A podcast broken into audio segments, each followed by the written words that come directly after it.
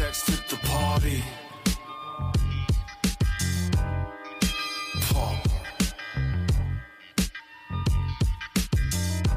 I brought decks at the party. Hello, everyone, and welcome to episode 59 of the PDH Pod, the one and only Magic the Gathering podcast dedicated to the total exploration of the Pauper Commander format. I am your host, Brad Drac V. Uh, Dave is off this week. He's uh, gallivanting somewhere around the around the world, around the country. I'm not actually sure. So let's see what my singular co-host from the East Coast is up to. Liam, the PDH PhD. What's going on? How was the uh, the big birthday? Yeah, uh, it was great. So for those who aren't in our Discord, uh, just turned the big two one yesterday.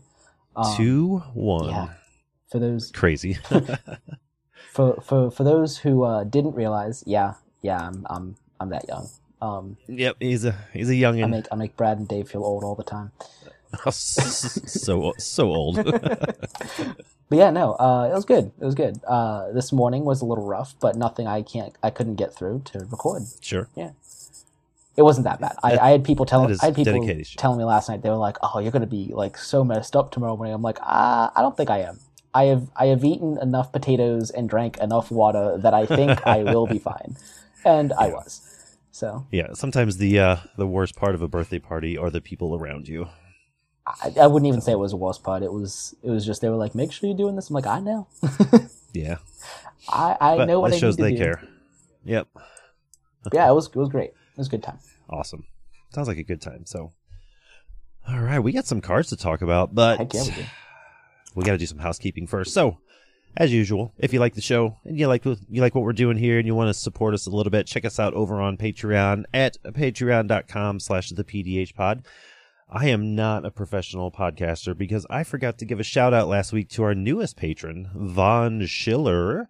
I've been talking to Von for quite a while on the site formerly known as Twitter, uh, back in my 60 card Pauper days, PDH days, all that kind of stuff. So he's a great brewer, interesting brewer, makes very creative decks. He's working on a pretty killer uh, Pauper cube as well. So uh, join Von Schiller and you can get access to the pre-show uh, right there on Patreon. It's posted just for just for y'all, and um, which is usually like a little bit of a uh, sort of a bonus episode every week, if you will. You also get access to the show notes that I put there. You can follow along with the episode as I post it live, usually the night before Thursday night, something like like that, the night before it goes out to the general public.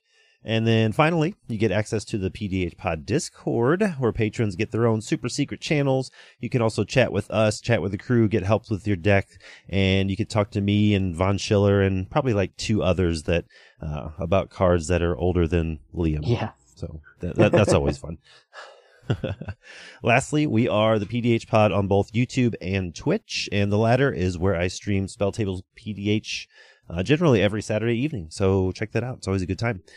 Uh, Liam, we got any this week in Magic? Oh yeah, we got a lot of this week in Magic. Uh, so this week we will be talking about Commander Masters. Uh, but just in time for Commander Masters spoilers to conclude, like very literally the same day, we got some Doctor Who spoilers from Gavin Verhey.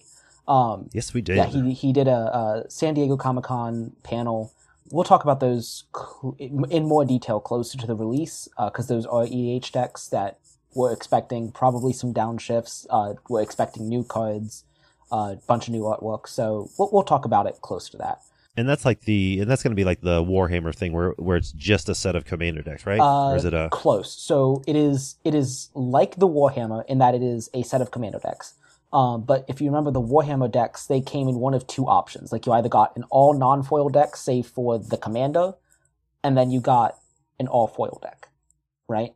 Mm, Like yeah, you remember yeah. the premium versions of the decks. Yeah. Um, yep. So they're doing it a little bit differently. They are making only non-foil decks, uh, and then if you want the fancy foils, they're collector boosters. oh, yeah. interesting. So it's it's okay. it's uh, a a pot of four decks. Uh, the it's it's a Bant deck that is around Doctors one through eight. Uh, I think it is a Jeskai or a Temur deck that is Doctors uh, nine through eleven. Uh, Mhm. The other one, Jeskai or Temur, is Doctors um, tw- uh, twelve and thirteen, and then the Grixis deck is all the enemies. Oh, nice. So yeah, so so it's it is a pot of four. It is all non-foil decks, save for your commander face cards.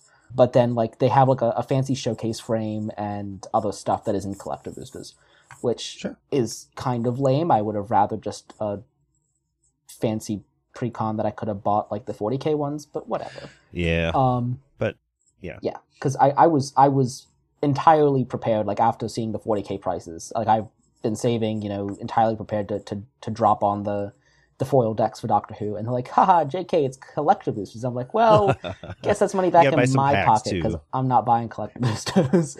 um, but yeah, uh, yeah, collector boosters for a commander products. yeah, like what what the hell? Also, just in time for Commander Master spoilers to conclude, but just a few days later, we got some teasers from Mark Rosewater, also from a panel at San Diego Comic Con. Uh, this Uh-huh. teaser panel was only eight pieces of artwork. He did not talk about them, and he did not answer any questions about them. The, the panel was Yep. kind of like a Q&A of where Magic is currently at. Yeah. But to start the panel, it was a, a teaser of these eight pieces of artwork. Yep. He said that each artwork correlated with a different upcoming Magic product. Uh, seven of them, the artwork was only credited towards Wizards. One of them, the artwork was also credited was was credited towards Wizards and Middle Earth Entertainment, which means it's probably correlated to the upcoming holiday release of Lord of the Rings. Um, oh, okay. but okay. Yep. you got people there's a lot of people speculating left and right but since seven of the eight artworks were not credited to any organization or company other than wizards of the coast like like there was no copyright information um Yeah. that indicates that all seven of those are universes within they they should not be universes beyond uh, Right, unless right. they got like hella permission from someone to release the image once without copyright which like would never happen People got to get paid. Exactly. He also said that of those eight products, we would hear more details about each of them within two weeks of that teaser panel. Now, that teaser Oh. panel was four days ago. Uh, Yes. He was a little more specific. He said some details will be coming from a panel at MagicCon Barcelona, uh, which I believe is happening on the Friday or the Saturday of Barcelona, which is this upcoming weekend. Uh, you might be listening to us from there. Uh, Yeah. And then some details will be coming from a panel at Gen Con, which is the following weekend. I, I if I'm remembering correctly, it is the teaser of Eldraine and yeah, that's what it should be. some more spoilers for Doctor Who and information about some universes within product, like a, a, a universes beyond. I think the the Walking Dead that's being made universes within. All of that will be at Barcelona, and then everything else will be at Gen Con when they're doing like the 30th year celebration. Here's what we're doing for the next three years, kind of jazz. Right, right. Kind of looking forward. But yeah, Yep. that was So now they're gone. They're if they're not spoiling cards, they're spoiling up upcoming sets or they're teasing them. exactly. There's always something going on. What I want to know is when Ixalan's coming out, so we can plan some podcast topics. I know, right? We got we got quite a few uh, couple weeks on hold, just waiting for Yeah, 'cause- for that news. Because all we've got is November, and I'm just like, haha, November is a long month. yeah, I would like a more specific date. yeah. Right now, it looks like we'll have five episodes in November, Yeah. And we have one or two of them scheduled with topics. The rest are just sort of hanging out and waiting. Yeah, they're floating. But it's not November they right are. now. It's July. Oh, what are we it's so hot, about today? hot July. We are. It's set review time. Well, ki- kind of a set review. It's time to talk about some pretty sweet reprints and some pretty awesome downshifts. Uh, overall, uh, Commander Masters comes out. Is it August eighth? Is that when we can start purchasing Uh, product? August Fourth, Au- August fourth, we can get the uh, sweet singles in our hands. Uh, but overall, it look. Uh, overall, looks like we had 41 uncommons downshifted to common to pauper legalities, and then we had 39 rares shifted to uncommon. So um, we're gonna dive into these sort of these cards here, and uh, unlike a, a regular set review of like a brand new set of like like Ixalan coming up in November, this week uh, Liam and I we just sort of picked a handful of either our personal favorite cards from commons and uncommons or cards that we thought will maybe make an impact in Pauper Commander, that sort of thing. And I think we're just gonna jump right into it. Liam, do you want to start us off? Yeah, I'm going to start us off with All That Glitters. Uh, this is let me let me open up All That Glitters so I can like talk about the card. I know yeah, I just a did white the same aura. exact thing. I know it's a white aura. It is one and a white for an enchantment aura that enchants a creature. Uh, the enchanted creature gets plus one plus one for each artifact and or enchantment that you control. Uh, I think this is going to be a killer piece in 60 card Pauper. Uh, but let alone 60, like we're here to talk about PDH. Um, Right.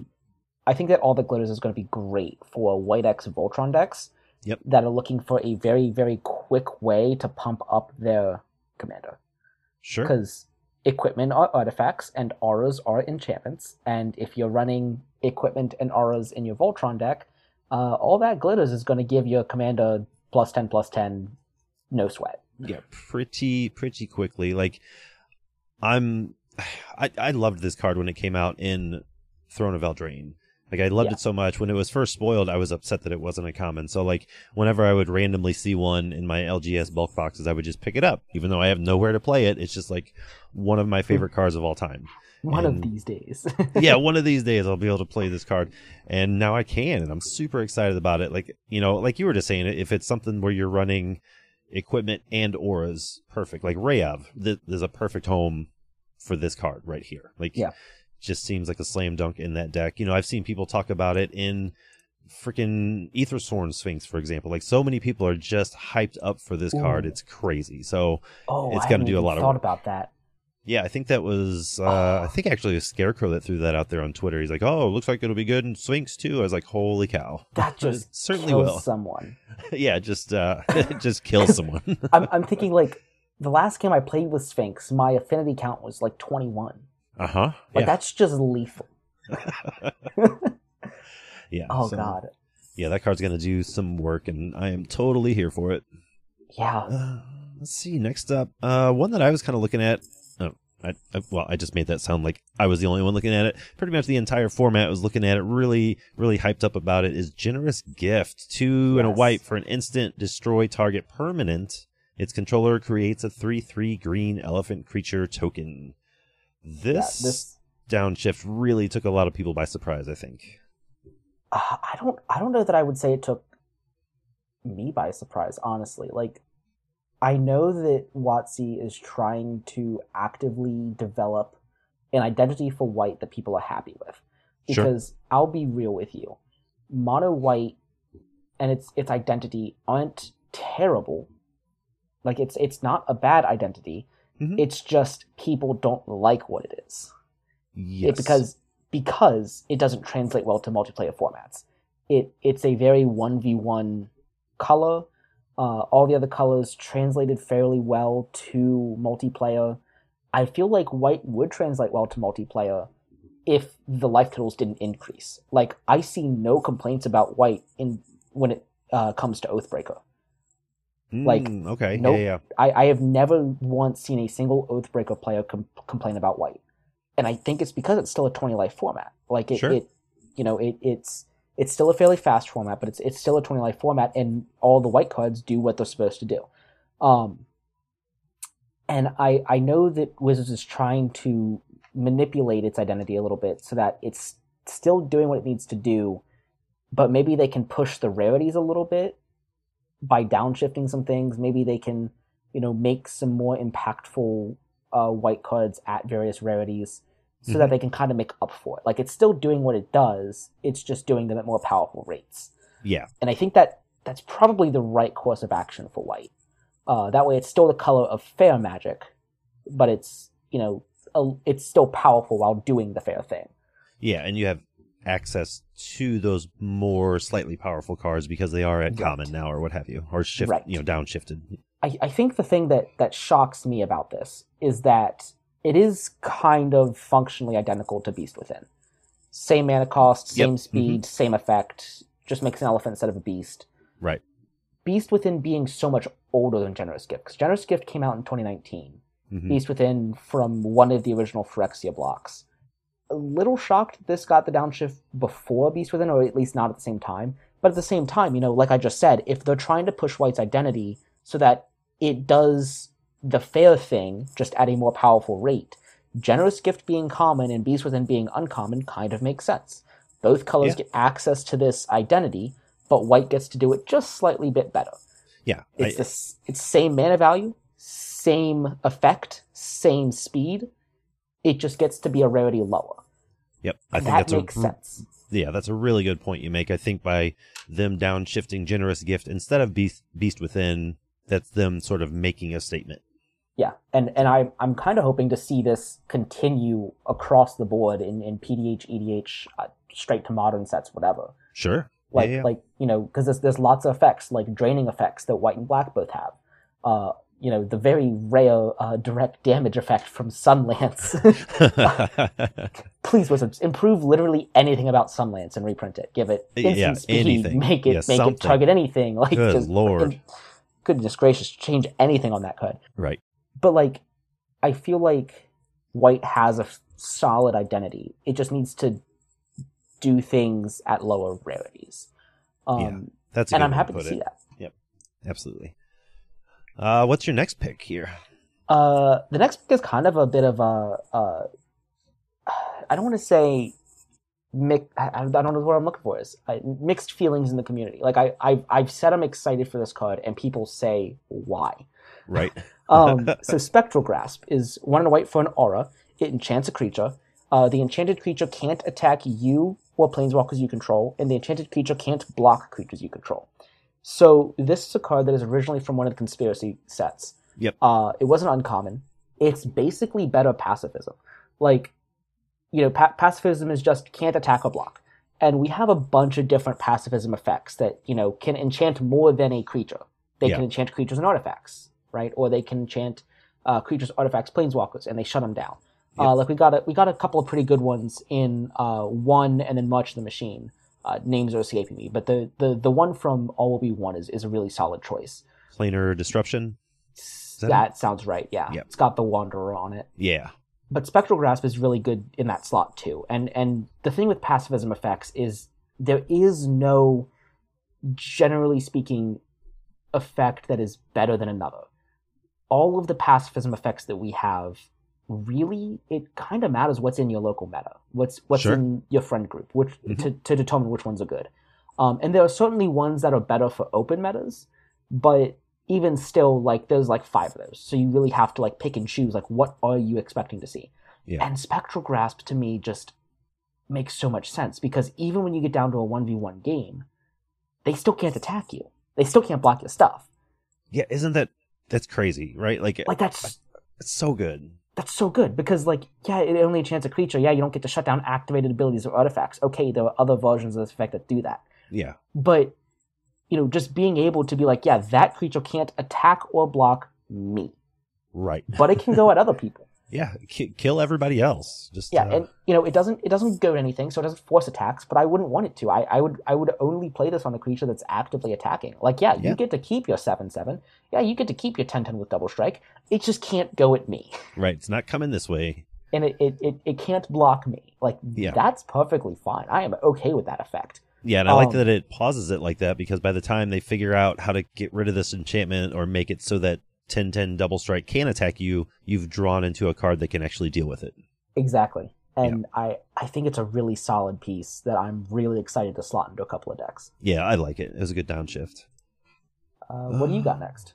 What do I got next? I actually have one. It's maybe more of a specific deck that I had in mind, but uh, Ministrant of Obligation. It's two and a white for a 2 1 human cleric with afterlife of two. So when it dies, you create two 1 1 white and black spirit creature tokens with flying.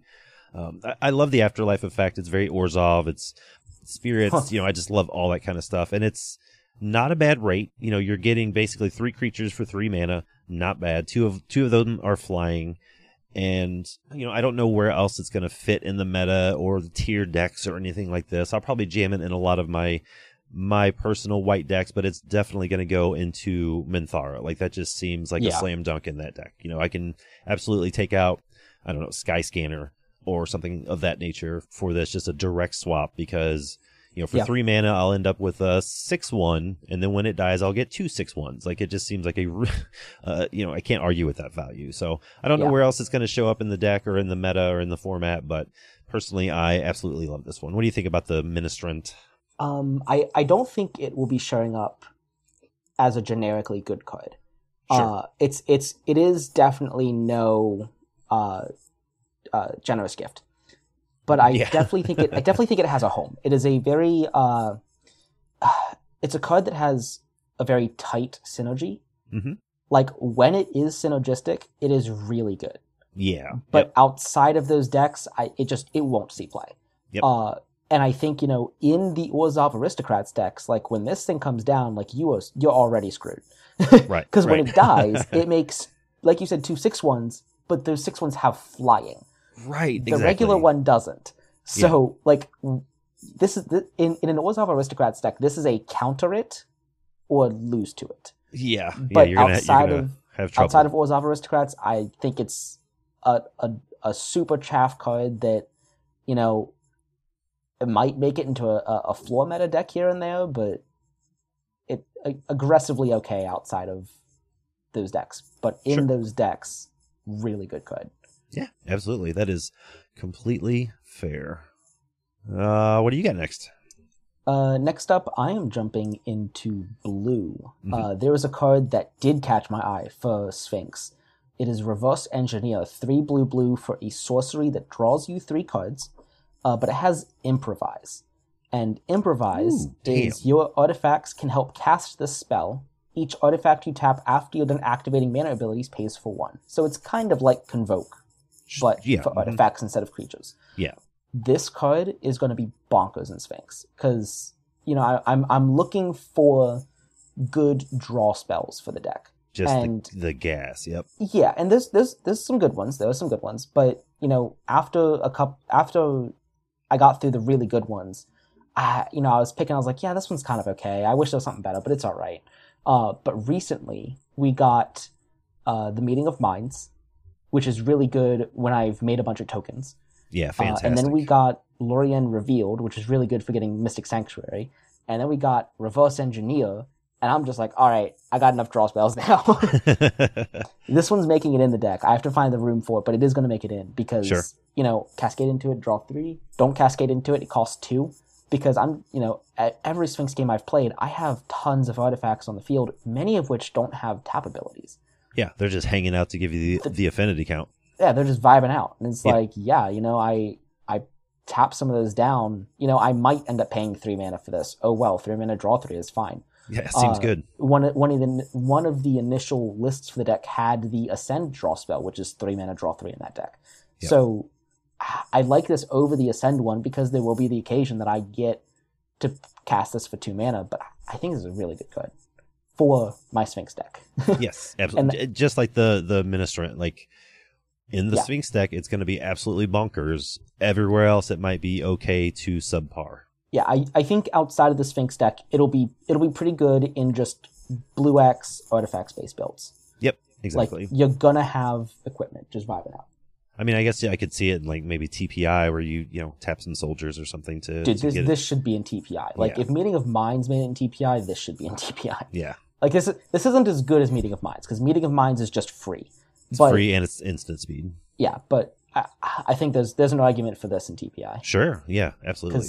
Because for those who don't know, TPI, uh, Third Path Iconoclast, the tokens that it makes are artifacts. It's so For whatever like, reason. Why? Why? Why are they artifacts? For whatever reason, those 1 1 tokens are artifacts. yep. Ah, great. That's not ridiculous at all. Nope, nope. Reckless Fire Weaver say, what now? Yeah. Uh, my next one here is pretty straightforward. I don't think we need to spend a lot of time on it, but it's Cryptic Serpent.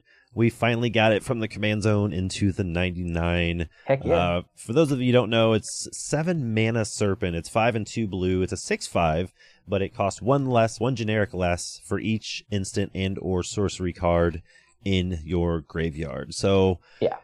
I, I don't. So know. it's It's pretty straightforward. I like that. You know, we kind of have this effect already at common, like with Gear Seeker Serpent. You know, we have the other big serpents, Tolarian Terror, Sword Coast Serpent, all that sort of stuff. So this just sort of adds to that big, beefy, snaky, watery theme you got going there. So, um, Cryptic Serpent hasn't been the threat as a commander in a long time, pretty much since um, Sailor's Bane was printed for the most Yeah. part.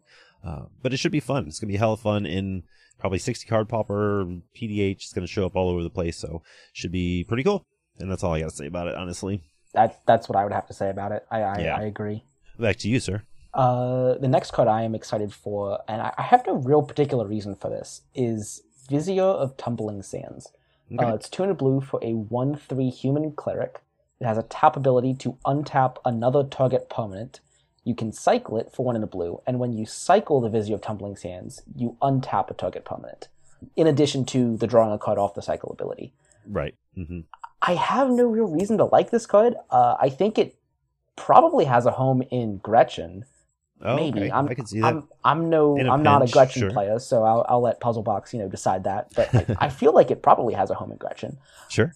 and and in other similar decks, it's just another untapper that gives you a little bit of flexibility with the cycling. But maybe the the the actual cost and the cycling ability are too much mana for Gretchen. I I don't know. It's a card I really liked in Amonkhet block, and it was really disappointed it was an uncommon because it, it felt like an uh, like a common to me. Yeah, it happy is to one s- of those uncommons that just has always felt like it should be a common. I guess I get it for like limited purposes, but and I'm happy to see it's uh, downshifted to common here. Uh, I don't know why I'm excited for it. I just totally maybe fair. Maybe it's the feeling of vindication that it's finally downshifted. You know Yeah, that you were right all those years ago. exactly. Yeah. Uh, my next one is Demon's Disciple. We're down into the uh that was my Cryptic Serpent was my only blue one, so we're into the black here. Demon's Disciple, two and a black for three one human cleric. When it ETBs, each player sacrifices a creature. This is not a novel effect at common. It's Fleshbag. It's flashback, exactly. But I love that we have another one. Yeah, exactly. Pretty much, you know, they always come in handy. They're always useful, especially for the grindier decks. And this is going to be another card that's just going to go right into Minthara because that deck struggles to really do anything before like turn six. So I need Yeah. a way to keep the board as clear as possible. And it, the the sacrificing part on it, it triggers Minthara's uh, ability anyway. So um, that's not the only deck it'll show up in. It'll probably show up quite a few places across across multiple decks. But I just love that we have this effect again at common. So gimme, gimme. Yeah, exactly. Uh, the next card I'm excited for is also a black card. Uh, it is Dread Return. Uh, for Mhm. two black black, you get a sorcery that returns target creature card from your graveyard to the battlefield. Uh, it also flashbacks, and the cost for the flashback is sacrificing three creatures. That's it. No mana, no life, just sacrifice three creatures. Uh, you get to return target creature card from your graveyard to the battlefield. Dread Return is a solid reanimator piece that has finally been downshifted after people some people have been asking for it for a while some people just want other you know reanimation effects and dread return is that Yep. uh, so it's kind of exciting to see if Yep. you are running an orzhov-ish reanimator build and you're running resurrection uh, my personal recommendation would be take a look at dread return because it's the same mana value, four mana, two and two colored pips, for a sorcery that has the text return target creature card from your graveyard to the battlefield. The only benefit that Dread Return has over Resurrection is you get the flashback ability. Resurrection is a white card, has nothing after the main effect, no flashback. Honestly, in an Orzhov Reanimator deck, you're probably running both. Mhm. But if you only have room for one, I would probably consider Dread Return just because of that flashback. I do want to clarify a quick rules thing with Dread Return. A lot of people think you, when you're casting a spell, you pay the cost and then you choose targets. That is not the case. You choose targets and then pay the cost. So what Yes. that means is you put Dread Return on the stack, you target something in your graveyard, and then you sacrifice three creatures.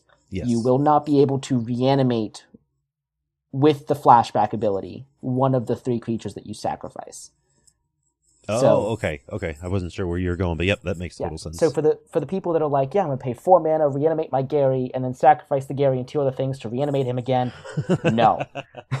you need to find some other way to sacrifice Gary and put him in the graveyard before you flashback Dread Return. yeah, that that's like some unset shenanigans. yes, yes. I, I, I did want to clarify that. Because I know I've I've seen people already be like, "Oh, I'm gonna do this epic line and get two Garys." I'm like, "No, Uh, yeah, No, you're you not. No, you are not. try again." Yeah, and if you're a mono black fan, you know we have like exhume and unearth. It's kind of conditional, but at this mana value or even close, all we really have is rise again, which is five, uh, five total mana, and it's it's a one time use. So yeah, but Gary is also five mana, so like that's true. like rising again a Gary is no no sweat. Uh, yeah, yeah. You know, rising again a Demon's Disciple feels a little bad, but it's fine. Uh, Uh, it's know, okay. yeah. Dread returning a Gary, fantastic. Yeah, You want to be doing that. yeah, absolutely. Uh, what do you got next? Uh, I think we're going to stay in black here. I'm actually really happy that we got Drown in Sorrow downshifted to a common finally. Uh, I did not know about this card for a long time. It originally first showed up in Born of the Gods, one of my Okay. favorite blocks uh, back in the day.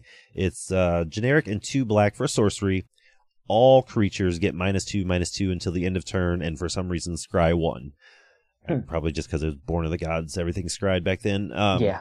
this was a card that so many 60 card pauper players were just sort of like begging for years ago. It was before Fiery Cannonade, before all this other crazy stuff. And at the time, it was, you know, even, um, even Gavin would say that, you know, something like Drown in Sorrow is just too powerful for pauper. And this was about five years ago, six years ago.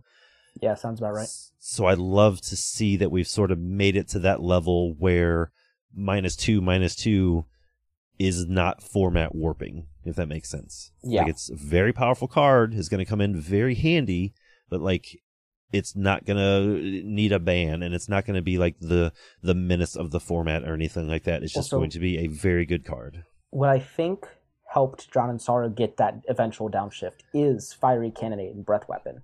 After Yeah, seeing sure. that, yeah, you know, two damage to every non-pirate or two damage to every non-dragon, like, you know, kills a couple things, but not everything. I think the minus two, minus two finally made it through. Yeah. Um, there are a couple things I'm a little upset about. You know, the Okay. the the double pip over the single pip, the sorcery speed over instant speed. Um, you know, it, I I feel like Drown in Sorrow is at least at least in your Rakdos decks where you have black and red. Mhm. I feel like you're going to end up playing Fiery Cannonade and Dragon Breath before you play Drown in Sorrow. Oh, Just I could see that, because- sure. Instant speed wraths are insane Yeah. and that's going to be very helpful. Uh, in addition to that, there's another card that we're going to talk about. At least I'm going to talk about a little bit later. Mhm. Uh, that might see a little play over Drown in Sorrow, but honestly, Drown in Sorrow and this this other card are, are kind of on the same wavelength.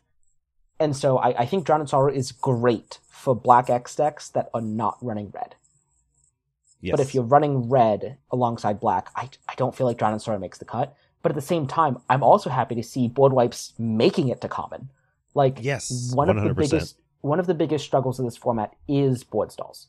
And oh, yeah. you know, a lot of our board wipes don't completely crush the board, but they do get, you know, some of the some of the more chump blockers out of the way. That way, you know, if someone's gonna block, it's gonna mean something.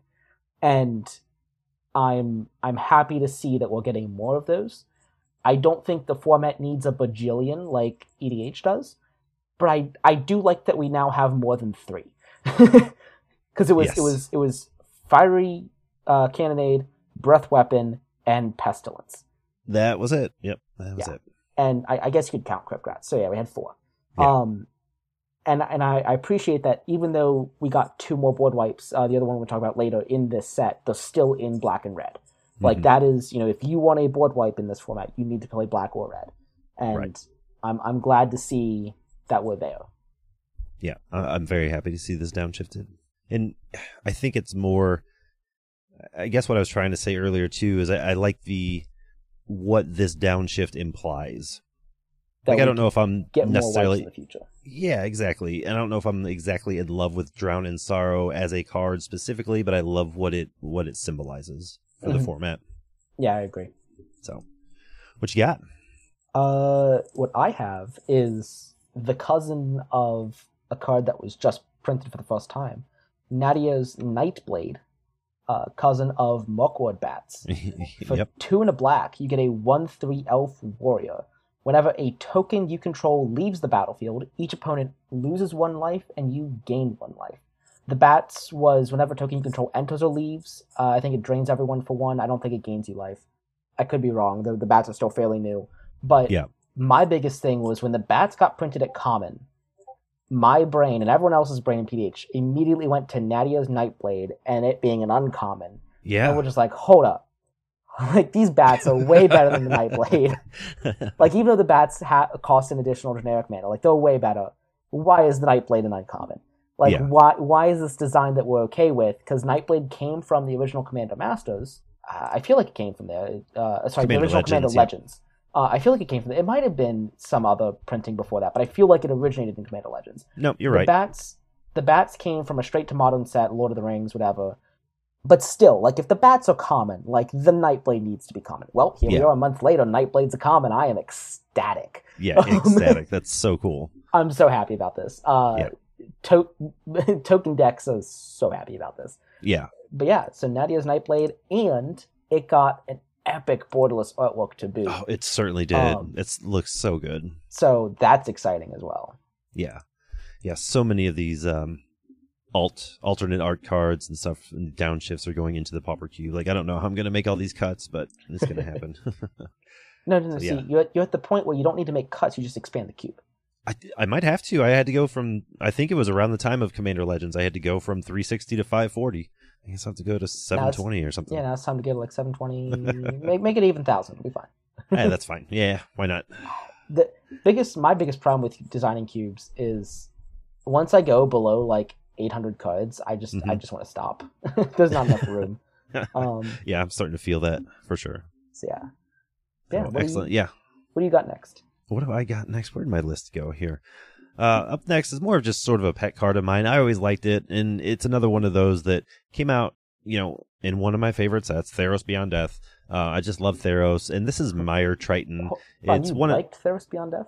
I do, I like all the Ther- I love the the idea um mm, the thematics behind Theros, the stories behind it, all that sort of stuff. I, you know, like the heavy idea of Theros. yeah, the, yeah, that's it. I love the idea. The execution left some to be desired, but um yeah, Mire Triton is one in a black for two one zombie merfolk with death touch. When it ETBs, you mill two cards and gain two life. It's Yeah. literally it. That's the card. Like, Solid. yeah, I'm just glad it's seeing uh, common printing, and this is um, sort of like the I think it was the Vizier you mentioned. Like this has just always felt like a common. hmm Like even when it released, like why can't this just be a common? I understand Yeah, that it's probably for limited purposes, but like I kind of agree. totally just common power level, all, all all up and down. So I'm happy that we finally get to play with it, and that's all I got to say about Mire Triton because there's Yeah. really not much to say about her. Yeah. Uh, my next card is Witch's Cauldron.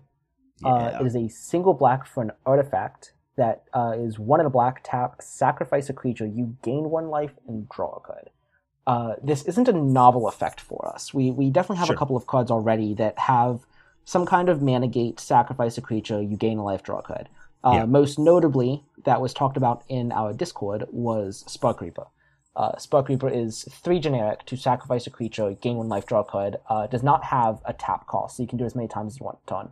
Yep. Uh, Spark Reaper is also a creature, and it's a little bit squishy. Uh, it it dies to bolt. It's got three toughness, so you know it's not terrible. Yeah. Uh, doesn't doesn't die to a single board wipe, but if someone for whatever reason casts two, it would. Spark Reaper is a solid card. It is a card I have run before in, in a couple of different decks. Great in a pinch. Great whenever the board is being wiped. You can sacrifice a couple of things. You got the mana. But honestly, my entire time running Spark Reaper, I never really sacrificed more than one thing to it in a turn. Yeah, Uh, if, I, the- noticed that too. Mhm. if the game was going my way.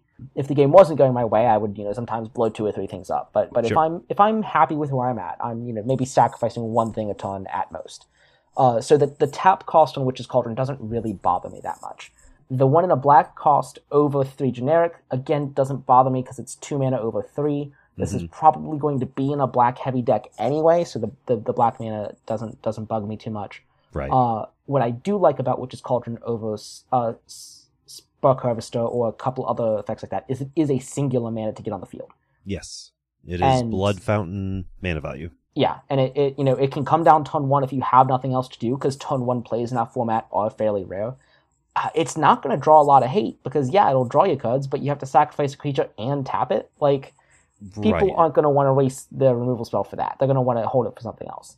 And yeah, if it was, you know, if it was repeatable, or you went through some shenanigans to make it repeatable, yeah, like, yeah, sure, they may go through the, the trouble of blowing it up, but on its face, you're just going to keep getting value out of it. Exactly. And it and this is a little bit more my speed, being an artifact itself, my decks tend to focus around artifacts or artifact counts just because it's something that I, I like to do. It's more my play style. Mhm. So I feel like the decks that I that I currently have Spark Harvester in or Spark Reaper, whatever Spark whatever Reaper, it is, mm-hmm. I'll probably replace it with Witch's Cauldron just because it has no downside for my playstyle. It has upside Sure. for my playstyle. Yeah. So I'm kind of yeah, one hundred percent. Yep, yep.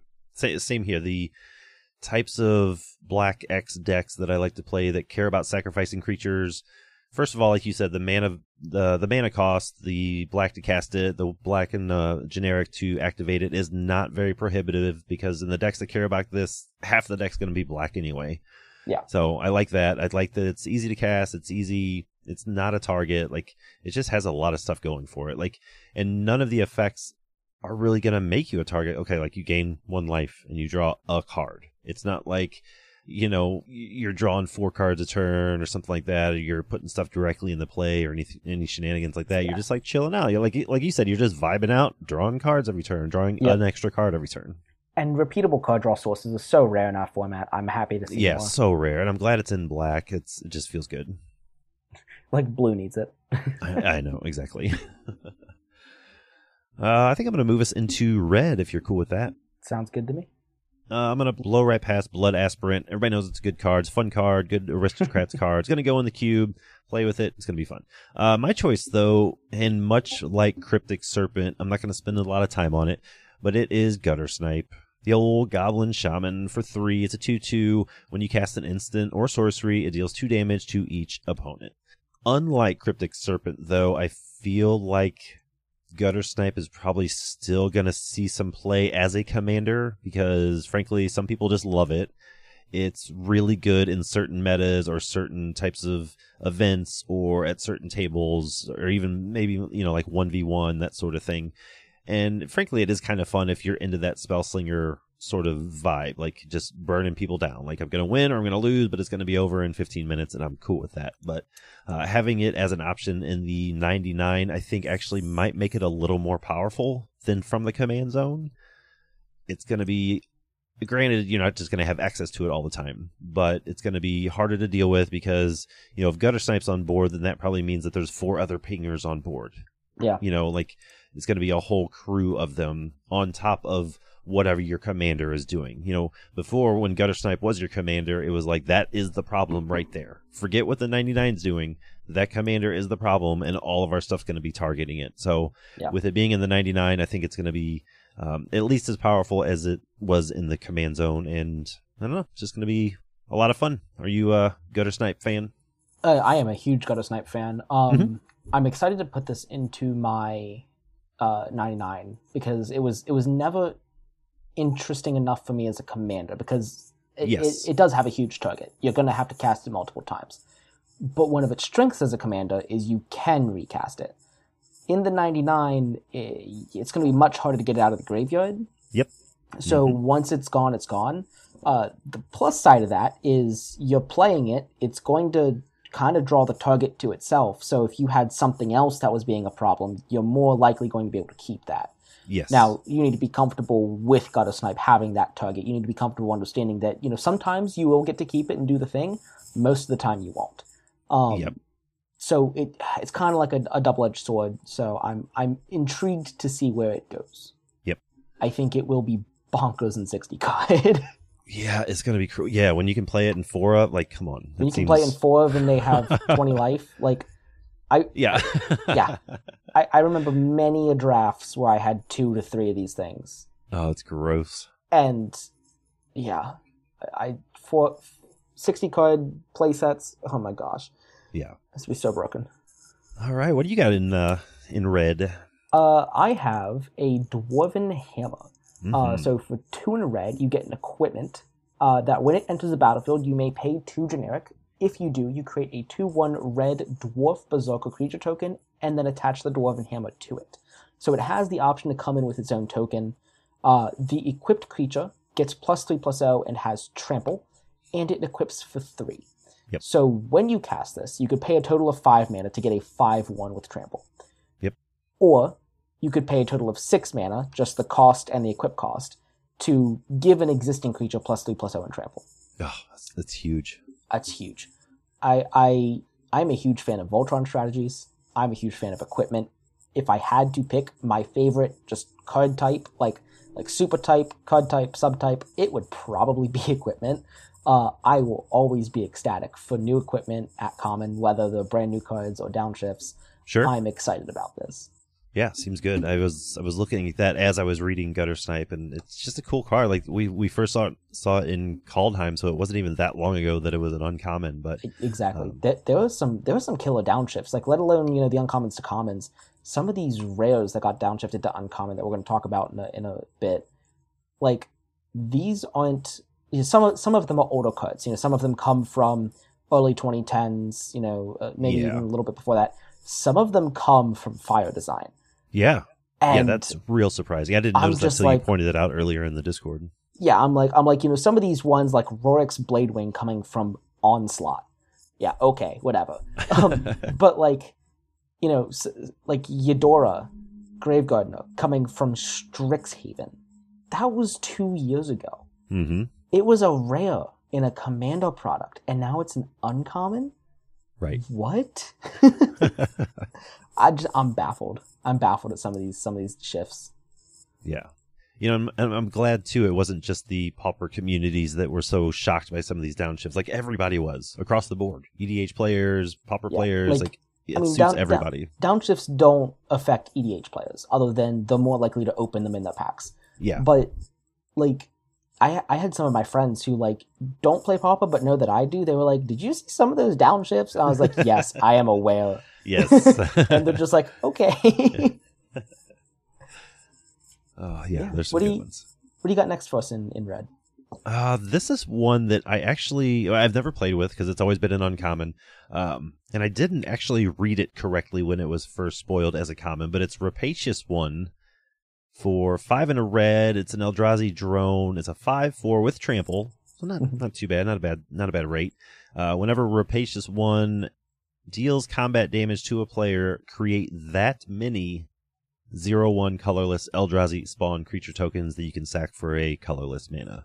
So when you first read this, you also read that when it deals combat damage, you make one Eldrazi, right? Yes, one hundred percent. That's what I read. I I also read first time I was like, yeah, deals damage to player, make make an Eldrazi spawn. Like, yeah, that's good. You, me- you it's got trample. You know, get rid of some of the chumps. You get two or three mana off it. Like, yeah, it's fine. yeah, yeah, no big deal.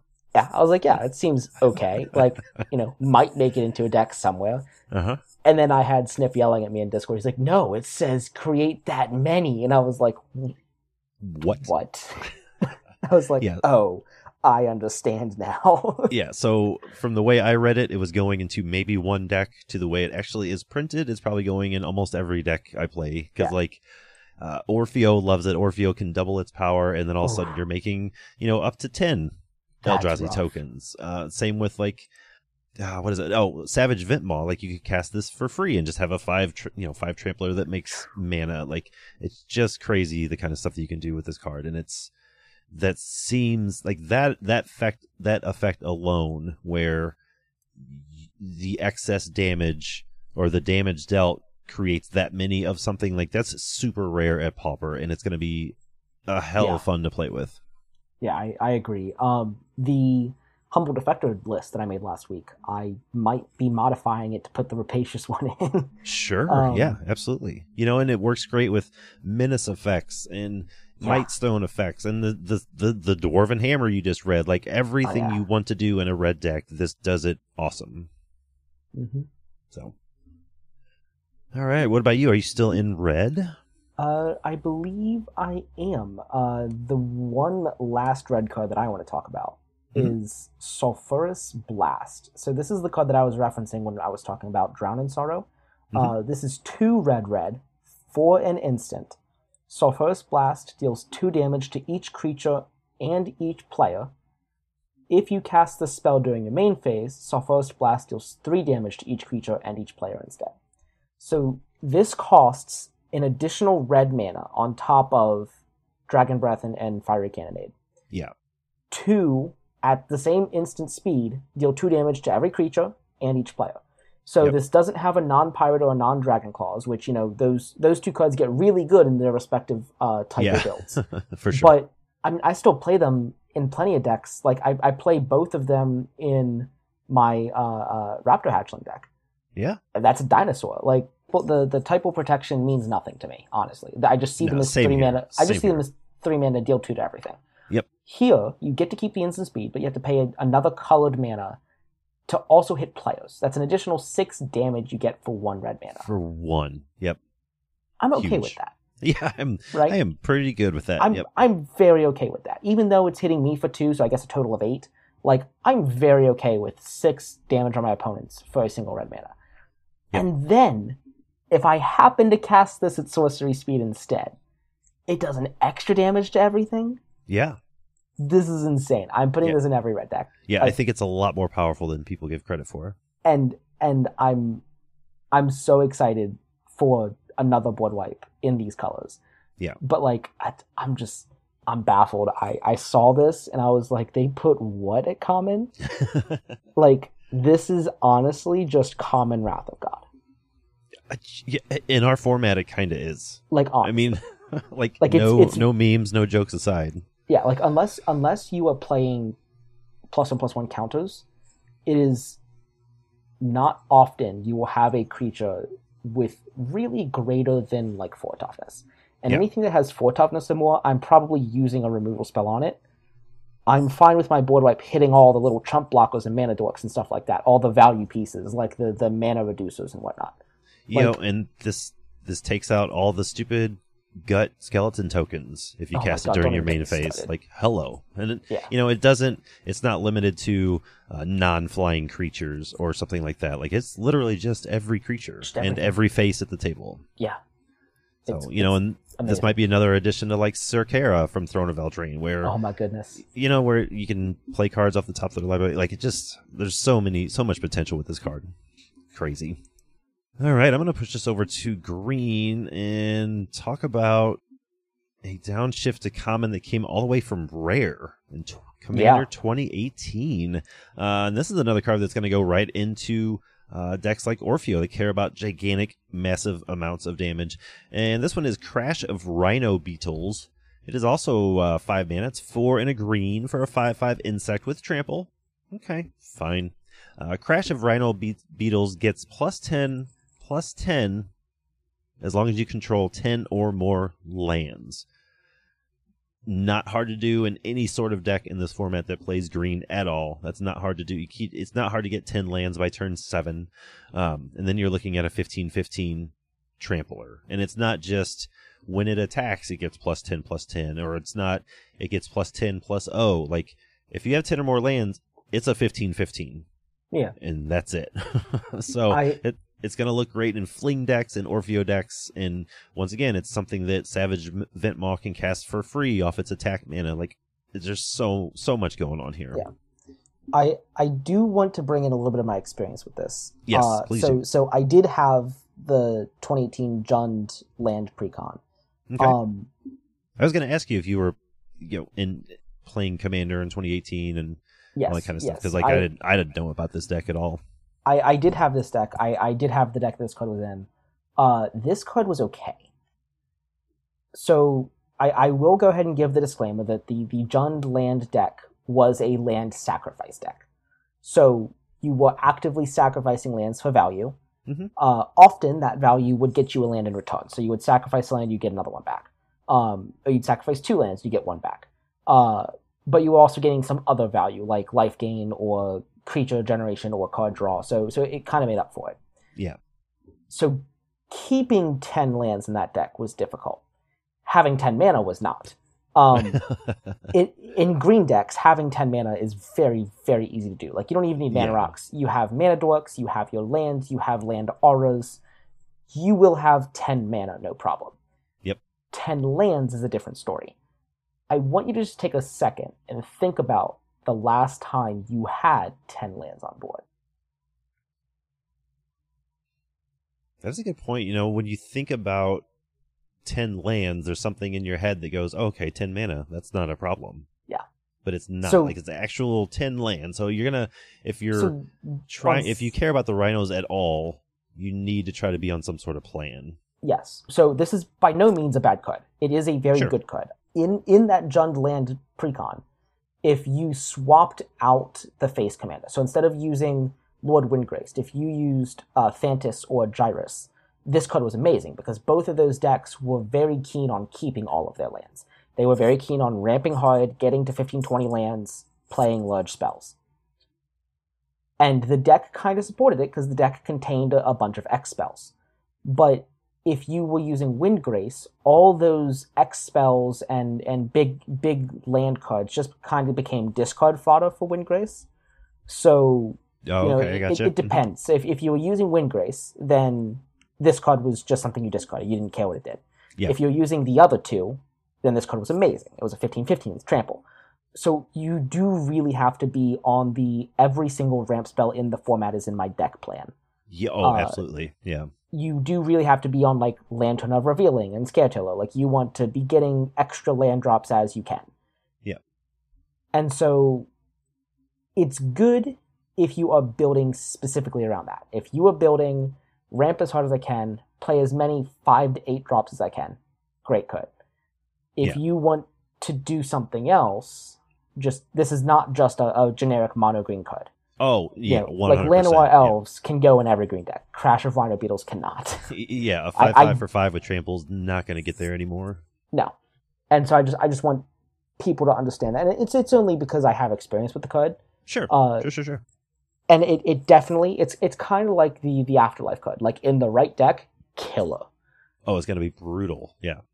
In just your average green deck, it's all right. hmm But yeah, I mean, uh, ju- just just asking you the question was the last time we had ten lands. This past Saturday, we played a game uh, where everyone had ten lands.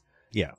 But the game also ended right when everyone had ten lands. Yeah, right about So- uh, turn 10, 11, 12, somewhere around there. Yeah, and you know, none of us were on a, a, a. I don't think any of us were on a green deck, so no one was was ramping too out of control. Mhm. But that you know, just just think about that, like you know, the game is ending around turn ten to twelve. So if you are only doing one land a turn, this is just okay. Yeah, yeah, you definitely need to be on a dedicated plan to n- to not just hit your land drop every turn. Yep. Because inevitably, you're gonna miss a land drop, and if you're not trying to ramp, then the beetles just get worse. Exactly. So, yeah, I'm super excited. Just it, total uh, Timmy move. Just you know, I want a 15-15 to bash somebody in the face. That's, it. Know, wanna f- I- I- reasonable. I want to fling it at somebody, or I want to essence harvest it, or something. So, uh, all that fun stuff. Uh, what do you got? You're up next. I I don't have a green card, so by all means, No, continue. Um, I have one more. Actually, I had crawling infestation in here, but the more I'm kind of looking at it, eh, it's okay. Three mana enchantment. You mill two cards on your upkeep. Uh, whenever one or more creature cards are put into your graveyard from anywhere, create a one-one green insect creature token. That's great, but it only triggers once a turn. Uh, I'm not really interested in that. In the decks that I care, graveyard decks that I care about that play green, I, I don't like that once a turn clause. This- so This just came from one of the Innistrad sets. I think the werewolf one might have been the vampire, but this was in Uh, the Innistrad that we Crimson had Vow, like yeah. a year and a half ago. Hmm Yep, it certainly did. Okay. so, uh, Sure. yeah. Sure. Uh, but no, one, one I actually am excited about is uh, Rot Shambler. This came from Battle for Zendikar. It's a two mana 1 1 fungus, and when another creature you control dies, put a plus one plus one counter on it. It's plain and simple. It's great. It's good in Golgari Aristocrats. It's good in any sort of like creature matters deck that plays green. Like, um, it's sort of a Bloodbriar effect, Mortician Beetle, that sort of thing, or Carrion Feeder um, esque, not exactly like those, but sort of similar to those. And I, a- I'm all a- about it. So A green unruly mob. that's it. Yep, Unruly Mob from White. Yep, absolutely. And I'm I'm totally a fan of those. And uh, yeah, I don't think we need to talk specifics about it unless you had something to say. But I just love this type of effect, and I especially love it in green. So, That's a solid card. Yep. Uh, where are you taking us to next? Uh, I'm going to take us into colorless if that's all right. Heck yeah. Brass Knuckles, a four mana equipment.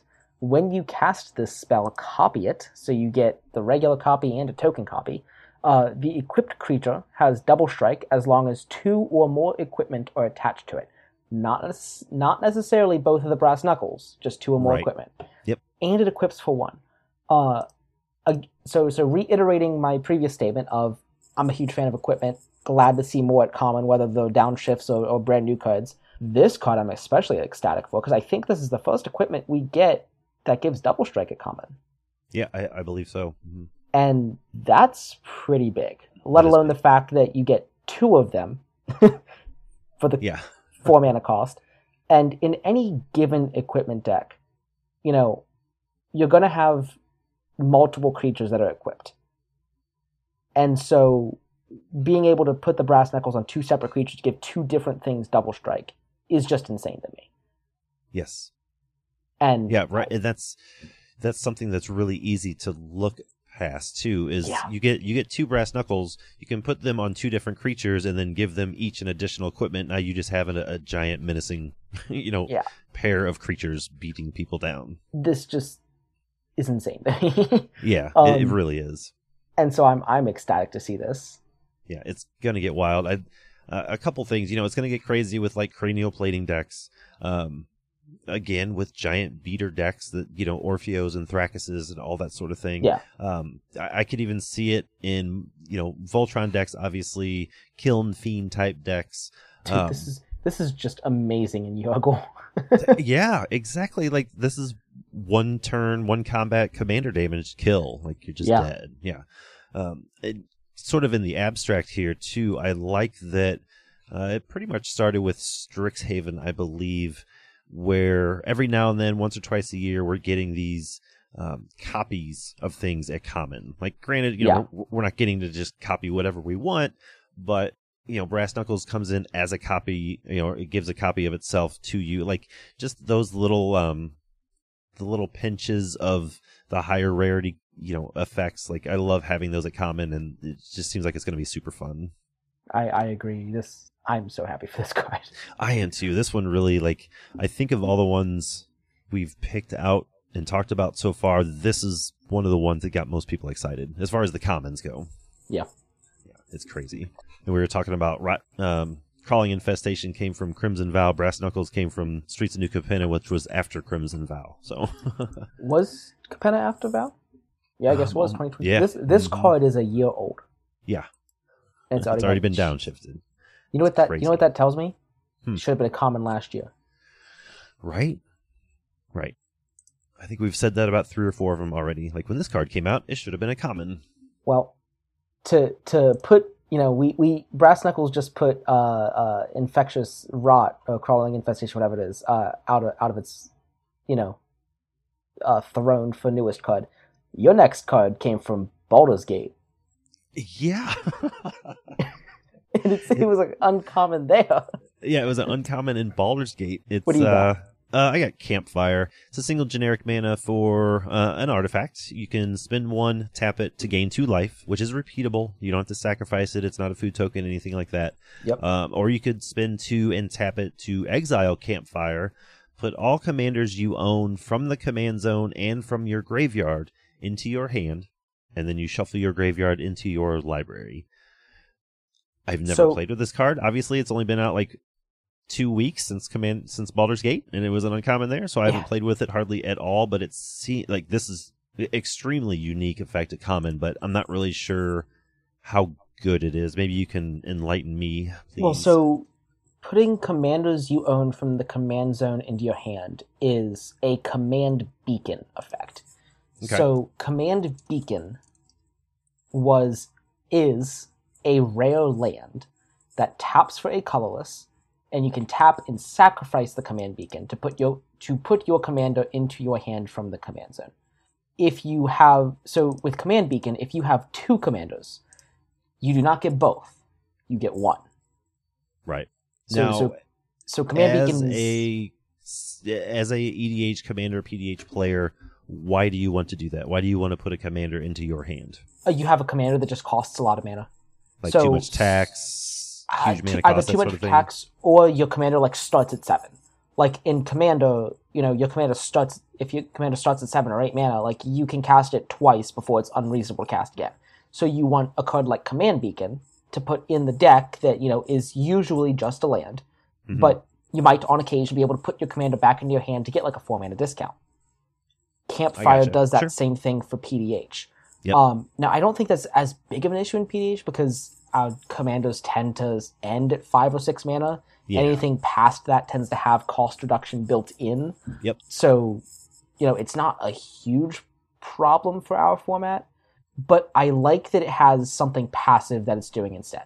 Just like Command Beacon, right? Like Command Beacon isn't, uh, I'm going to need this every game, but it is a nice thing to have in the deck for when it does happen. Otherwise, it just generates you colorless mana. Sure. Campfire gives you the opportunity to be gaining life while you wait for the effect to be relevant, if at all. Yeah. But not only does it put commandos into your command zone, it sh- can pull them from the graveyard in yeah, case you were trying very to- intriguing. in case you were trying to pull off some shenanigans that got countered or, or stopped. hmm Or it's also just a graveyard shuffle effect. Yep. Like this card is so versatile. It really is for how like innocuous it appears. There's a lot going on here.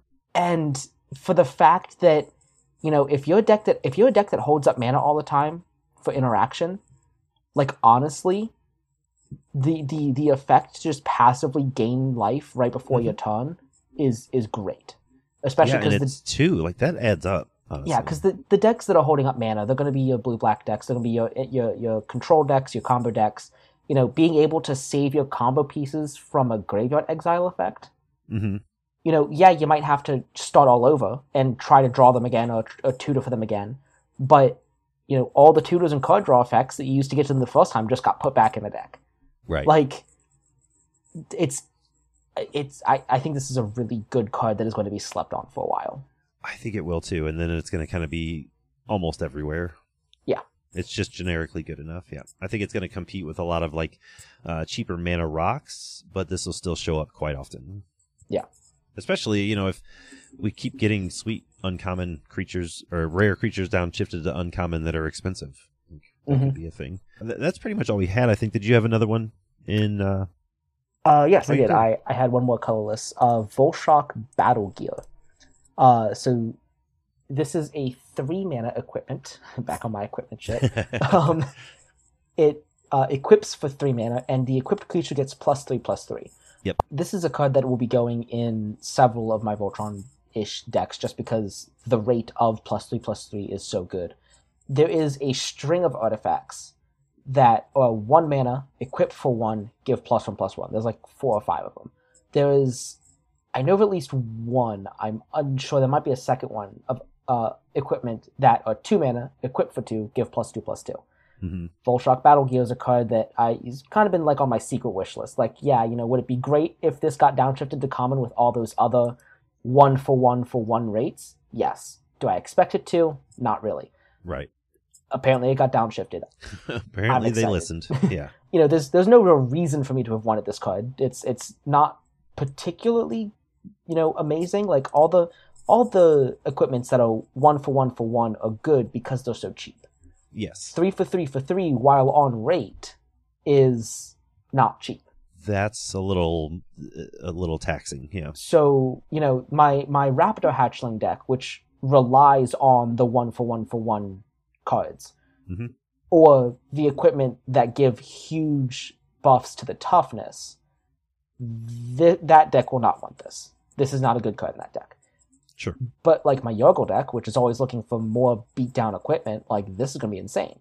Yeah. If you've And- got the time to like build up the the mana, Well, you know, if you're Yargle doesn't yeah. build up to the mana. Yargle runs all the rituals. Like, like ah, there you go. Yargle is used to spending 18 mana in one turn, so this is nothing. Um, like th- this will fit right in, no questions asked.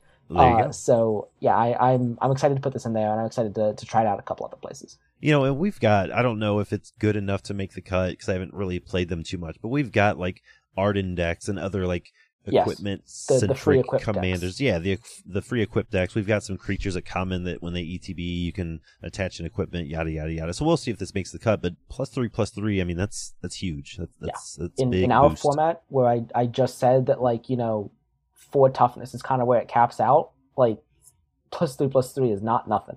That is It, not it, nothing it at turns all. your mana dork into a creature that can compete. That's something. Yeah. Now I did before we leave the artifacts. This wasn't on my list, but it's sort of been intriguing me, and it's it's one that uh, again I've never played with. what do you think about Firemind Vessel? In in knew you were gonna ask general, about this. what do you think about it in general, and then what do you think about it in in PDH or Pauper even? I think in general it is a fine card. Uh, it sees mediocre play in EDH. It's it's okay. Mhm. Um, I think in PDH it's the fourth best four mana rock that we have, uh, and there aren't a lot of decks that are looking to play four of those. right, um, exactly. The decks that I have that are looking to play four mana rocks doesn't really want to be playing more than two of the three that we already have Yeah, the the three that we have, the best one is Everflowing Chalice. Everflowing Chalice being the the zero mana rock that has multi kicker for two, that when it comes into play gets a counter for every time it was kicked, and it taps for a colorless for each counter. So Yeah. that's you know a two mana rock, a four mana rock, a six mana rock, whatever. But it comes in untapped and it generates colorless mana. Then you have Sisay's Ring and uh, Ur-Golem's Eye. Yep. Both of those are just four mana, come into play untapped, generate two colorless. Mhm. The thing with the decks that want the four mana rocks, they tend to be one or two color pip, not pip heavy decks that the colorless mana is fine because they are using all of that mana to do something stupid like equipping a Vulshok battle. right. They're doing something with colorless mana. They're fine playing the four mana rocks because they know they generate colorless mana and the, they need them to come in untapped. You can't just play a four mana rock that comes into play tapped. I- right. Firemind Vessel, that coming into play tapped really hurts Yeah, it super hurts. a lot. Yeah. And I, I understand why it does because it generates two mana of different colors. Like Yeah, that would be a little it's- uh, a little too powerful. generating two colored mana. I get it, but I just that coming into play tapped really hurts, and I I don't think in our format it has it has a home because you know the the decks that are running the four mana rocks want the mana immediately, Oh, for sure. Yeah. and they also don't care that the mana is colorless. Yeah, you want that mana immediately because it e- even if you're casting a Sisay's ring, it doesn't always feel good to pay four mana for a rock. So getting that two colorless mana back right away takes some of that sting out of it. Exactly. And, you know, there are certainly decks that might want the Firemind's Vessel. I don't know that I'm playing any of them.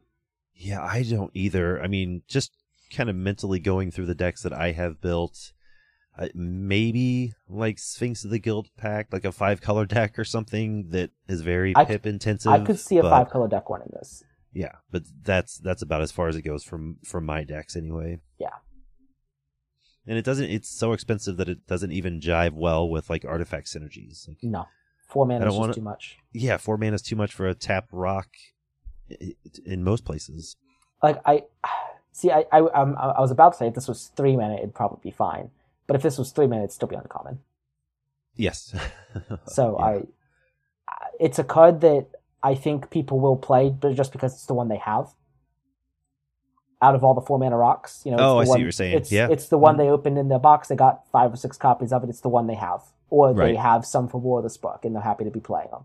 Sure. Um, That's fair. but you know, if if it's not cards I own, it's it's not seeing a lot of play. Yeah. Yep. You can do better. All right. Uh, about made our way through the comments. I think you had one more you wanted to touch on, right? I got one more. Uh, Opal Palace, not a new card, but uh, got new artwork. Uh, I was kind of saying in the pre-show a little bit, uh, discussing the artwork of, of the old Opal Palace. Uh, I'm not going to go to too much detail. I don't hate the old artwork. I, I actually really like the old artwork. I just I always envisioned something a little bit different, and this new artwork is closer to that vision. And so I will probably be replacing all of my Opal Palaces with the new one. Sure. That's fair. Because it's going to be a 10 cent card in my LGS, and I can. yeah, Um, exactly. So yeah, that that's that's all I have to say about it. Got new artwork. It's got really cool artwork. I recommend taking a look at it. I did not re- realize or even notice that they reprinted uh, Skyshroud Claim. So that's nice. Yeah, Everyone, uh, everyone Sky was getting up got, there. got new artwork. Yeah. as well in this set. Pretty cool. Uh, but yeah, some of the alt arts are just just awesome. Like all that glitters looks great. Generous gift. There's a there's another new counter spell. Yeah. Uh, new, new frantic search looks good. How many of those are they going to give us? I know, right? Um, I don't Nadir's know why they. Nightblade looks awesome. I don't know the, why uh, they keep art. printing all these alternate artworks for Frantic Search. Like they gave it a secret layer. You know, I was And wondering that too when I first kind saw this one. Yeah, they gave it some kind of Japanese media insert, which that's not a new artwork. That's the original artwork. But like, it's this. It's between the two default artworks. It's it's the subpar one, and they gave us this borderless one from Neon Dynasty, which is it's okay, but like, you know, the the one that they've got going is already the best one. Yeah, and it's I don't. I mean, is Frantic Search a card that like people are just craving for new art on it or something? Because it I does seem like Frantic Search has had a lot of different artworks put on it. Yeah. It, it- well, I mean, the the secret layer one kind of makes sense because frantic search for Fblthp. Like, yeah, yeah, it, yeah. it came from the Fblthp secret layer. Ha ha ha. Whatever. right. But like, did it did it need another borderless artwork? Is this a card that people were really asking for? to, Yeah. Like, I like the card for my reasons, but like, is is this a card that people re- like really like to play? Is- Right. Really? Uh, before we get to the commanders, is there um any other alt art? How do you feel about the profile cards? I know there's I like a like. Shirei and I don't like 'em. Tatyova. I'm with you. Thank you. I'm with you. I thought I was on an on an island for for a little bit there. No, But I know there are people that like them. I don't like them.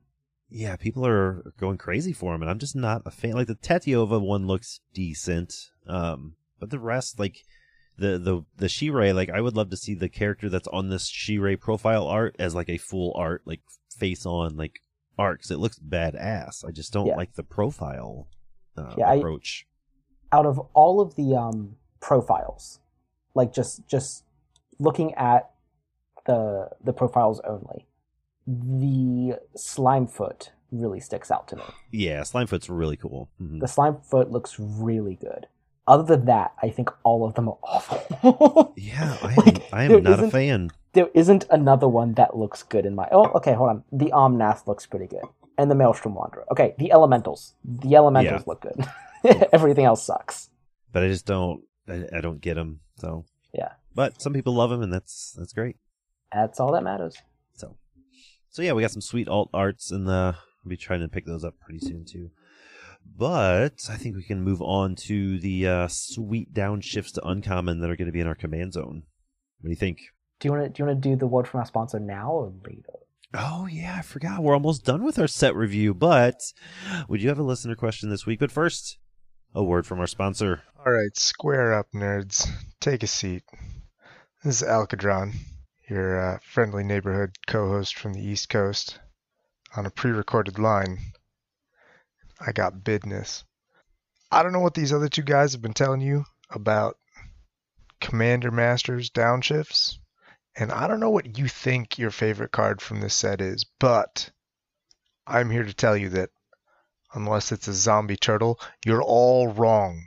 All of you are wrong. I am here today to deliver unto you the message of Gorex, the Tomb Shell. Gorex, the Tombshell, is an 8 mana 4 4 with Death Touch. But the 8 mana is a lie. It doesn't actually ever cost you 8 mana, it only ever costs you black black. You can reduce its casting cost by 2 generic by exiling creatures from your graveyard. If you exile three creatures from your graveyard, first time you cast him, he's just black black. If he goes back to your command zone, next time you cast him, ostensibly he costs 10. That doesn't actually mean 10 mana. That means 2 black mana and you exile 4 creatures from your graveyard. How are you going to get all these cards into your graveyard? Uh, you're going to cycle. You're going to mill yourself and cycle creatures into your graveyard. What is the benefit of cycling cards into your graveyard if you're just going to exile them? This is the coolest thing about Gorex. Gorex has an ability. When it attacks or dies, you get to choose one of the creatures that you exiled when you cast him. You choose one of them at random and put it into your hand. This lets you cycle everything, attack a couple times with a really cool turtle, put all of that stuff back in your hand, and then cycle it again. This is a recycling champion. I've been playtesting this deck for days. It has uh, something like 17 cycling creatures in it. It is way too much fun. It is hilarious to playtest. I love it. It's basically the coolest thing that's happened to PDH in this set. I think more fun than Gonti, more fun than Ariel, more fun than whatever the green nonsense guy is that morphs your guys into forests. This is the coolest card, Gorex. This message has been brought to you by Gorex. Try Gorex. And we're back. Thank you for that. We'll uh, we'll have to see if they keep sponsoring the show after after this week. Yeah, so uh, going on about our commanders, uh, I have a much shorter list than you did. than you I did. know. I just So- couldn't stop typing. Do you, uh, I, I saw.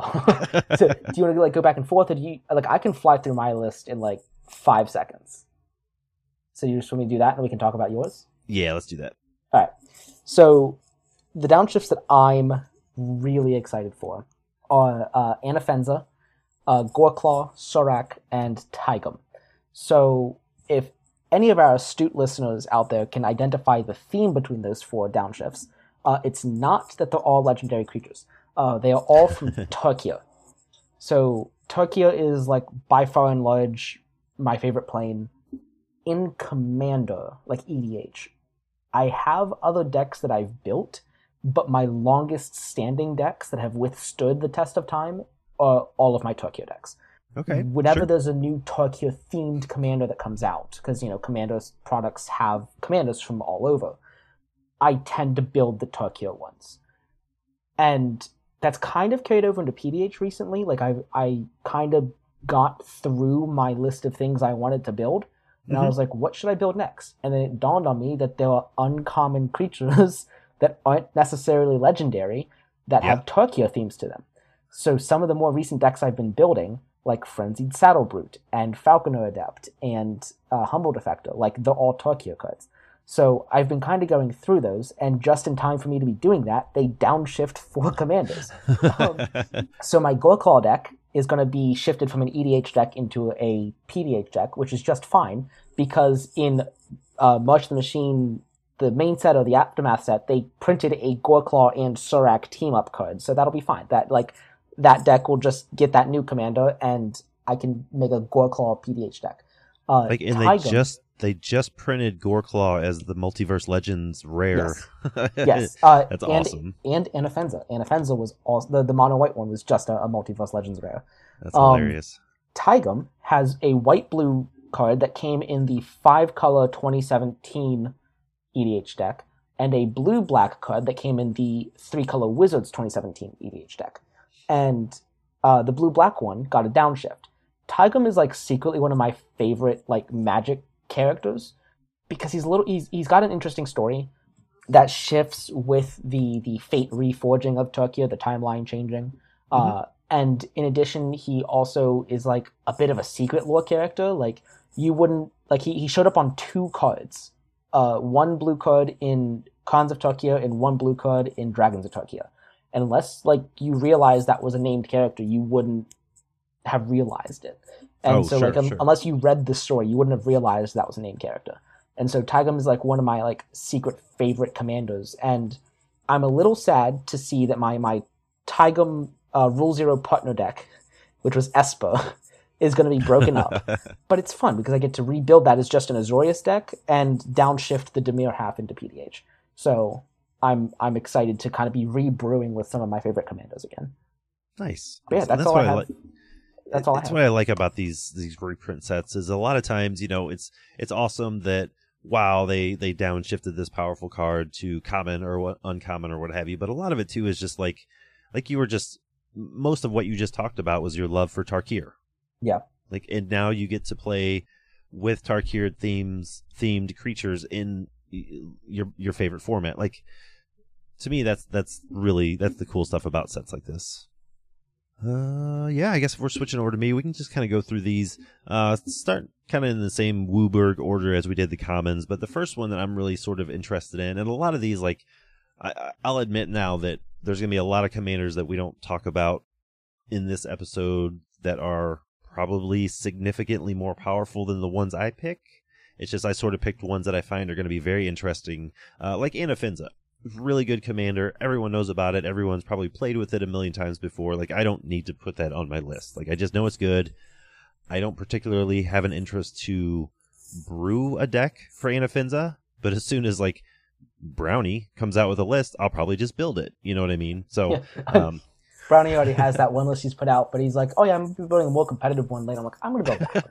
One. yeah, exactly. So, I'm gonna I'm gonna build the one that does something." But when you make that list, just send it my way. I'll order it too.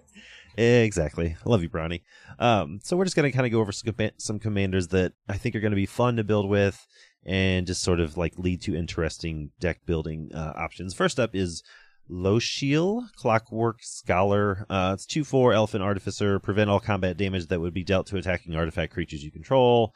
Uh, when an artifact ETBs, uh, you draw a card, it triggers only once, whatever. Um, I like it because it's mono white, and I like it because um, I've sort of been in a, at least on the brewing side, not so much on the playing side, but on the brewing side, I've been very much in a, um, like an affinity mindset. So the idea of like a mono white leaning towards affinity build, like that really, or at least artifacts matter, that really intrigues me. So um, I think something can be done with this one. I don't know if it'll ever, ever be competitive necessarily, uh, unless you rig up some shenanigans, you know, uh, Ashnod's Altar, Myr Retriever, that sort of thing. But uh, even then, it only triggers once each turn. So yeah, Um, the, I guess- the the EDH community has been trying to break Shield for you know two years since it's been out, and I don't think it's going to happen. PDH, it'll be an interesting build, but I don't think it'll it'll be terribly broken.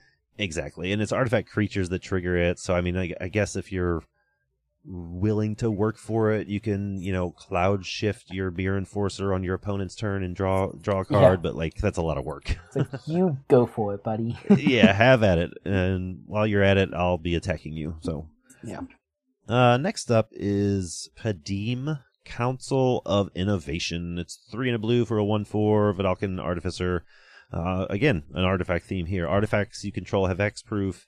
At the beginning of your upkeep, if you control an artifact with the highest mana value or tied, you draw a card. Still, it's pretty much one card per turn, and and actually, this only triggers on your turn. It's not each turn, but it just fits into that sort of like affinity slash artifacts matter realm that I've been exploring lately. So I think it'll be fun. Again, this is probably one that doesn't see competitive tables, and even if I build it, I'll probably play it two or three times and be like, oh, that's what it does. Okay, I'll use these cards in a different deck. Like I'm done with this. So it'll probably just like satisfy an urge that I need to build it, and then I'll be done with it. What do you think of Padeem? Uh, Padeem is a very solid EDH deck. Uh, it does Mhm. not take a lot of setup to really get going because not a lot of people are focused on having the highest mana value artifact. Right. Um, I'll tell you, this is probably a deck that Firemind Vessel could go in. See, Um, there you go. Four mana. Yep. Pays because it's four mana. Like not a lot of people are playing artifacts greater than four mana unless it's like a creature. Yeah. So you know this deck is is in EDH it's aiming to have an artifact of like seven to eight mana. PDH you can probably get away with five to six, which is going to be some of your larger creatures. But even still, at in early stages of the game, a four mana rock will get you there. So, Yeah. and this is a pretty solid deck. Yep, I think it's think it's cool. Um, Yeah. The next one here, we're gonna stay in blue, and I know we both were pretty interested in this one. It's Portal Mage, two in a blue, two two flash. When it ETBs, you can switch up an attacker, an attacking creature. I like it. I don't know. I've never played with it in EDH or played against it or anything like that, so I don't know how it plays out well. I can see areas where or situations where you're gonna get in get in trouble playing this card. Like you're gonna flash it in, and they're gonna be like, "That's fine. I still have six more creatures coming at you, so that may be a problem." But um, I like. I know we talked in the pre-show about, you know, what if you built a mono blue initiative deck or mono blue monarch deck, that sort of thing. Like this seems really good at helping you hold on to that initiative or that monarchy or both. Yeah, no, I, I agree there. I think in particular in EDH, this card is very slept on. Uh, I'm ecstatic to see it in a draft format so that EDH players get to experience it. Uh, because in, in EDH, you don't have the board stalls that you have in PDH. Everyone Yeah. has one to four creatures. They'll swing at you with the biggest one. You get to portal mage it, fog the combat, move on. Yeah. PDH, because everyone has four to five to six creatures and there's board stalls, I don't see it being that impactful. But I, I'm just in general, I, I'm glad to see it in this format for people to draft and, and play with. Yeah, and that could be kind of what my uh, infatuation with it is too. Like we just have this unique effect at common or at, at uncommon in the command zone that we just Yeah. haven't really had before. It is a very unique effect. Yeah, it really is. Uh, should be interesting to see how it plays out. Uh, and I guess you know, w- being in blue, there's flicker shenanigans. I guess you could fog like someone for multiple turns in a row, but it takes a lot of work. All right, we're gonna stay in blue for the last one here on my list, and that is Thryx, uh, the Sudden Storm. It's five mana, four five. Literally, this is on my list because it. Well, I mean, it's an elemental giant, it's huge, it's awesome looking.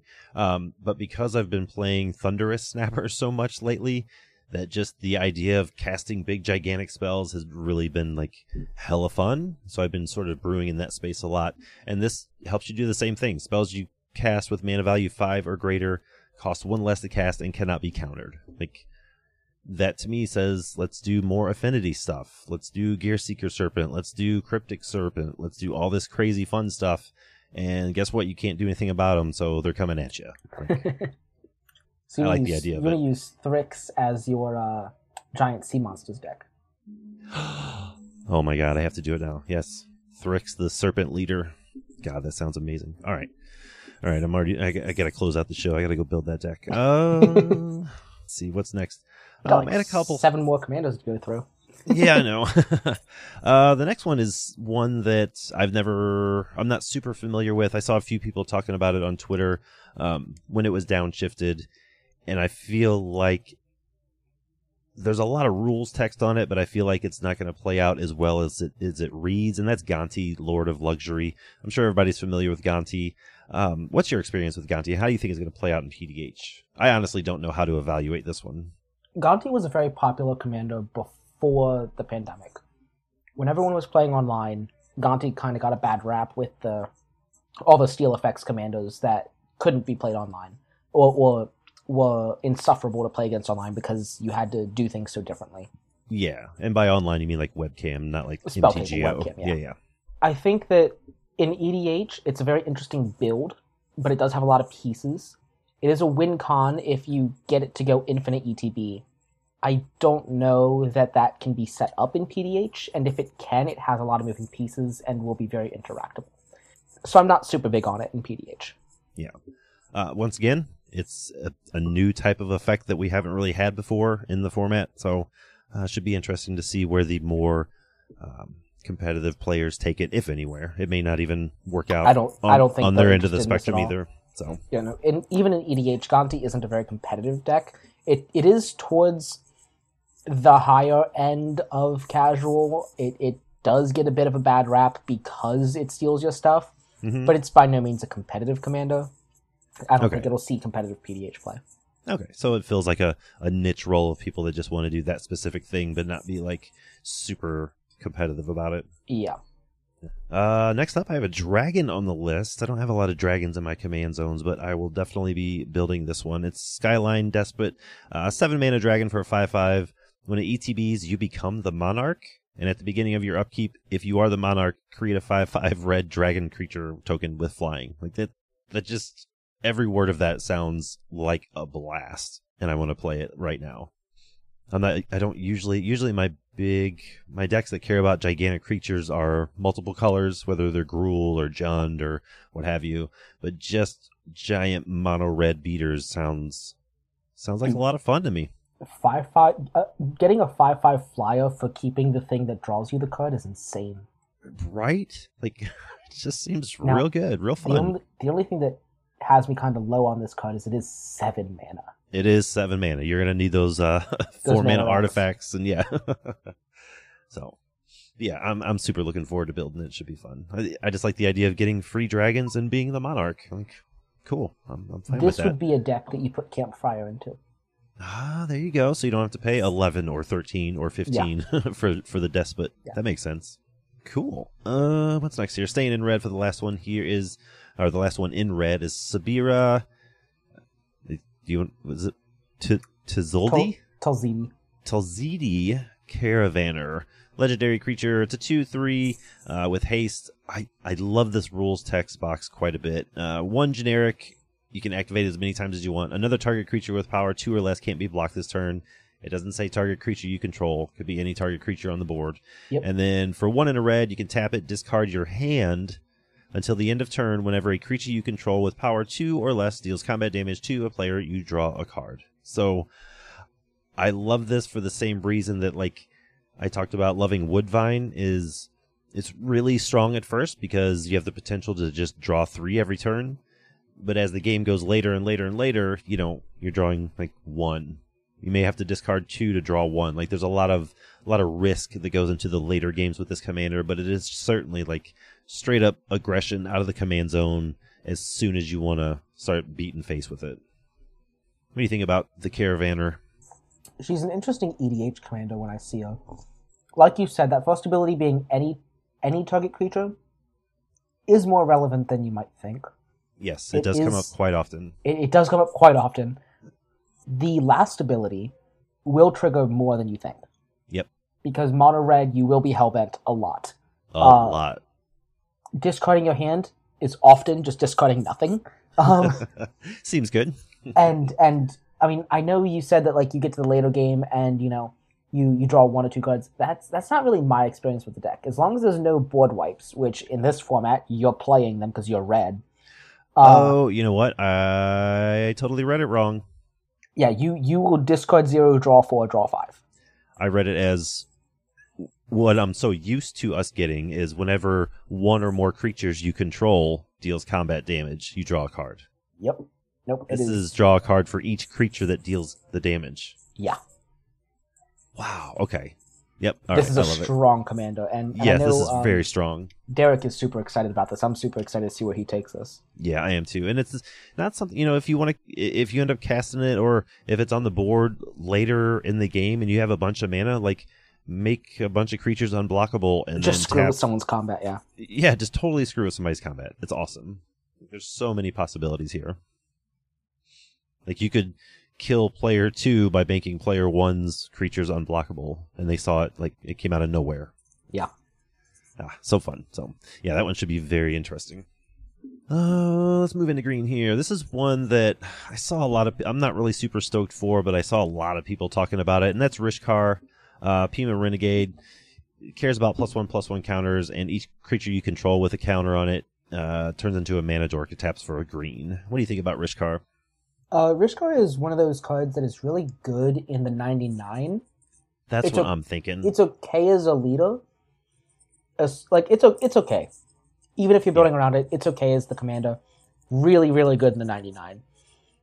I think in PDH, it has potential to be a really good commander. That's kind of it. Yeah.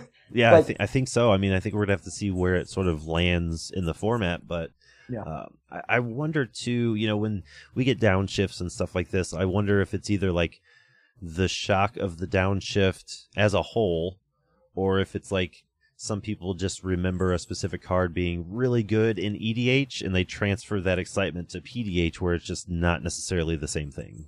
Yeah, I, I think that's probably it. Because I, I mean, sh- when I saw this, I was like, oh my god. Um, and now I'm just kind of looking. I'm like, yeah, I, I'm thinking about having it in the command zone. I'm like, it's not always been amazing. Yeah. Uh, the notable thing about Rishkar is that it comes down and puts plus one plus one counters on things. sure. But its second ability about each creature getting tap add green only cares about any counter. Yes. So you can manipulate things like shield counters or keyword counters. and- Keyword counter is for sure. And still turn things into dorks. Yeah, and that seems fun. Like I'm sure people will find something to do with it, but I'm not super like excited for it. Oh yeah. Uh, the same thing. I could almost say the same thing for. Uh, I might get crucified for this one, but for Yedora, Grave Gardener, it's. I, I I understand the power behind it. I understand that there's a lot of stuff that you can do with it. There- We have a lot of synergies uh, with morph cards or whatever, or like Quirion Ranger, where you can return a forest. Oh, look, I just returned this creature to my hand, and I'm going to recast it. Like, there's a lot of cool stuff you can do, landfall shenanigans, all that sort of stuff. I just feel like there's a lot of work that's going to have to go into a Yedora deck to make it as good as everyone is claiming it's going to be. I mean, I, I know where people are coming from because it is a it is a very popular and strong EDH commander right now. Yeah. When it first came out, I mean, a year and a half ago in Strixhaven, Yeah. uh, everyone was kind of excited about doing the morph thing. The problem with doing the morph thing in EDH is all of the cards are kind of unimpactful in EDH because they're all commons and uncommons. In our format, where we are all commons, they're not as unimpactful. I mean, they still do kind of, you know, suboptimal things or, or very underwhelming things, Mhm. but they are, you know, on power level for the format. So doing a Yedora morph deck, really good in PDH, really, really bad in EDH. So I'm, I'm kind of excited to see what people take it. Yeah, for sure. I do know that a lot of the rep it gets from EDH also comes from things that interact with the forest lands, like exactly. like exactly. Ashaya. Exactly. Uh, we don't have those cards, so Right. Right. I, I think that people are definitely kind of uh, projecting their, their EDH knowledge onto this card. Whereas a Yedora EDH and a Yedora PDH deck are two very, very different Oh, decks. Vastly different. Yeah. Yeah. Yedora is not the only uh, uncommon creature we got in Commander Masters that feels like it's missing like a partner or it's missing one more line of rules text to really make it like something Yeah. good in, in in our specific format. So, but cool. So I wasn't super off base, and it's good. I, I'm willing to be proven wrong. Like I want to see. It intrigues me enough that I want to see the good decks that people make. I know Derek's real big on this deck, so I want to see what people actually make of it. I just know I'm not like rushing out to um, build a Yedora deck right away. Yeah, uh, same, same. I'm, I'm excited to see what people do with it. I just won't be doing it. Yeah, and I may like play test it on Moxfield, but I doubt I'd even put it together in paper. But we'll see. I don't want to say never, but you never know. All right, one of the last ones here. I was really excited for. I, I think I mentioned this earlier about uh, a comment or something. Um, I'm not necessarily like also with this one. I'm not rushing out to build it, but we got Judith the Scourge Diva downshifted to uncommon, and I'm just like super happy that Judith is now an uncommon creature. Like I remember Ravnica Allegiance and listening to podcasts and listening to like the standard players and stuff, you know, the arena players or whatever, um, tournaments and stuff when there were still paper tournaments. And Judith was just doing work, like just wrecking faces. And I would look at it and be like, oh, it's a rare, but it's really cool. Like, what can I do with it? I don't want to play like EDH yet or anything, you know, blah, blah, blah, blah. I just thought it was a really, really cool creature. Um, but now we have it at uncommon. So I'm definitely gonna have it. I think I was telling Alcadron the other day in our Discord, like I'm su- I've even surprised myself that I don't really have a Rakdos Sacrifice deck. I don't Yeah. have Mayhem Devil. I used to play uh, Rakdos Sacrifice or Rakdos Aristocrats and 60 card Pauper like all the time, but I don't have a really a single one in PDH. So Judith is probably going to be the one I build for that because it's just cool. The art's awesome. The uh, the creature itself's awesome, and I'm, I'm pretty stoked for it. Yeah. What do you think about Judith? Judith kind of falls into a category of cards, and I, I've been I've been saving this this kind of statement for, for this set review. I haven't I haven't said it on Patreon, uh, not Patreon, on, on Discord or Twitter yet because I've been reserving it. Uh huh. Judith and Akiri and Aryel and and even Taigam and Melek all all fall into this category of cards that a lot of the, da- the downshifts fall into, where you know regardless if they were printed before Fire Design or, or after Fire Design started, you know, Fire Design being impactful on on what a card does. Yeah. A lot of these downshifts that are uncommon, when when you really take a step back and look at them, feel really powerful for an uncommon in the context that we know them, Yes. but yes. they feel very underwhelming as a rare in the context that we know them. Yeah. So what that means is a lot of these commandos, despite being popular EDH commandos, you know, they just got downshifted to PDH. PDH is a different format. These commandos Yeah. are going to have to be resolved. They're going to have to be reworked because they just there are certain cards they interact with really, really well in EDH that we just don't have. They're going to Mhm. have to be reworked, resolved. And so even in even in PDH, once they get reworked, resolved, they still might be, you know, some some some of the most powerful commanders that we have. But that's kind of at the the casual slash optimized level. I I don't think Yeah. a lot of these are going to be breaking the competitive meta. One or two might sneak through, but I Yeah. I, I don't see a lot of them kind of kind of breaking it in half. But just that that general feeling of you know, in in the context of EDH that we know them, in, in their respective drafting environments that we know them, they kind of feel like really broken uncommons, but Yeah. kind of like generically okay rares. And you know, translating that into into a PDH downshift, the initial reaction is, "Oh my gosh, what just happened? These are amazing cards." And then Uh-huh. you start brewing, and you're just like, "Well, I'm missing, you know, X Y Z card. I can replace them with abc but it's just not the same." yeah, And so I think now that we've had the time to sit down and digest and understand these downshifts and the exact impact they're going to have, you know, I've seen the discussions that people are having of like, yeah, you know, in, in EDH I have this, this, and this. In PDH I have to do this, this, and this. You know, it feels like a different deck. Uh, they're going to be different decks. yeah, And Judith is in that category that some of the others you're about to talk about are also in. And, you know, I, I just I'm in, I'm intrigued to see where this goes. Yeah, I am too. And it's not like um some of these commanders like you were just talking about, it's not like they're novel. You know, like we have Mayhem Devil. We have sort Yeah. of this effect in Rakdos already at uncommon. It's just really cool to me that we got Judith, like specifically Judith to the format. And you're right, like people know Judith from standard and they know Judith from EDH where she's, you know, a powerhouse. And sure powerhouse there, but that doesn't necessarily translate to 99 commons and one uncommon where Judith is the leader of the team. Like it just may not translate that well. So you're going to have to work at it. And that's not saying she's bad, but just like you said, you're going to have to put a little extra work in. You're going to have to answer some questions with Judith that maybe you didn't have to answer in EDH, or you're going to have to take some paths with your deck building that you weren't used to, or that sort of thing. And I think a lot of the creatures that we got, a lot of the downshifts we got, have those same questions. Yeah. So, uh, but yeah, I only have a couple more. I think the the very next one is exactly what you were talking about. I think um, Melek is it Paragon? It's six mana, two four. Uh, play with top card of your library revealed. You can cast inst- and sorcery from the top of your library. Whenever you cast an instant or sorcery spell, copy it. Choose new targets.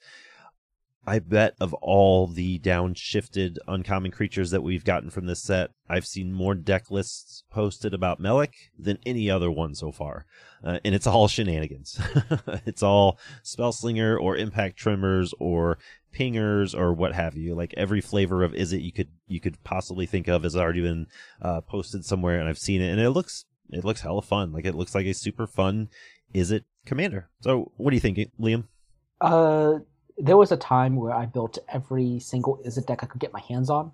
Uh-huh. Uh, I'm not entirely sure what sparked this this random brewing atro- atrocity. Now that I look back on it, um, you know, Izzet is a fun combination, but after I got like eight decks deep, and then like like EDH decks, like eight EDH decks deep, and they shared like ninety percent of the same cards, I was like, ah, all right, we're gonna be done. Oh, um, okay, we can call it there. Yeah. yeah, we can we can we can call it. Melek is a fun commando. Uh, Melek is one of the the commandos that I had brewed at that time. I'm excited to see what people do with it. PDH. Uh, it's not going to be anywhere near as broken as it is in EDH, but I, I imagine it'll it'll pull off some shenanigans. Uh, but yeah, it's just a fun commander that I'm excited to to see it doing things. Yeah, exactly. And it's gonna end up, you know, similar like just like Judith, it's gonna end up similar to a lot of existing Izzet decks we already have. But again, this is an effect that we don't really have yet. So Yeah. it's it's nice to look at it in, in, sort of in that light. Like you're I would want to brew it because we just don't really have this effect. Um, I wouldn't pick it up. I wouldn't pick up the six mana commander and think, "Ooh, I'm gonna do Spellslinger." Like if that were the case, I would just do TPI or Sprite Dragon or what have you. Um, you're Yeah. playing it for that unique novel effect for the format. Exactly. I I will say the only thing that upsets me about Melek is Melek is the only Ravnican Paragon that we have.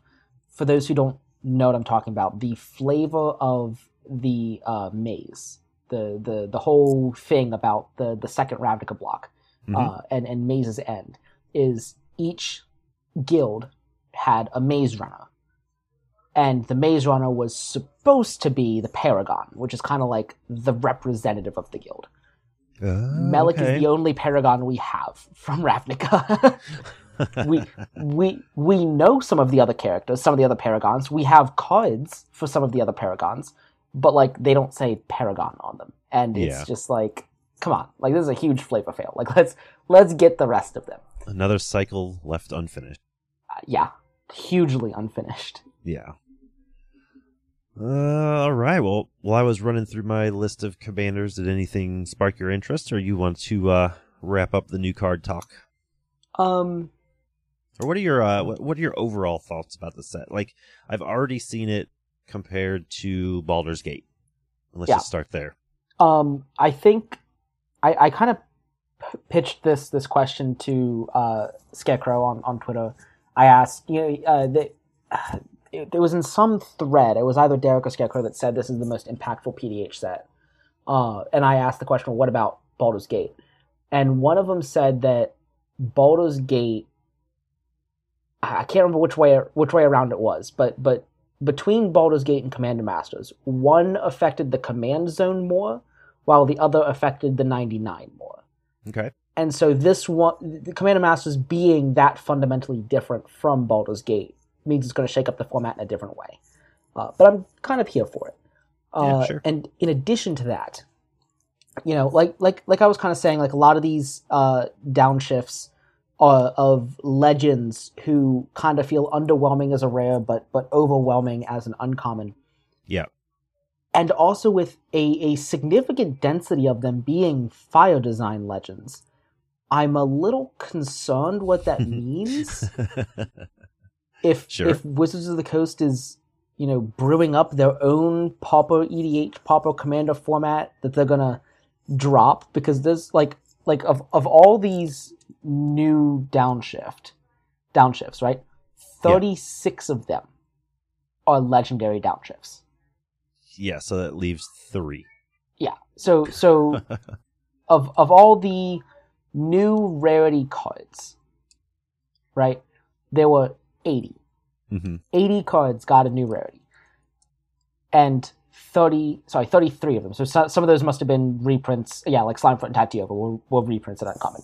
30 Oh, okay. Yeah, yeah. 33 of the 80 new sh- newly shifted cards are legends. Yeah.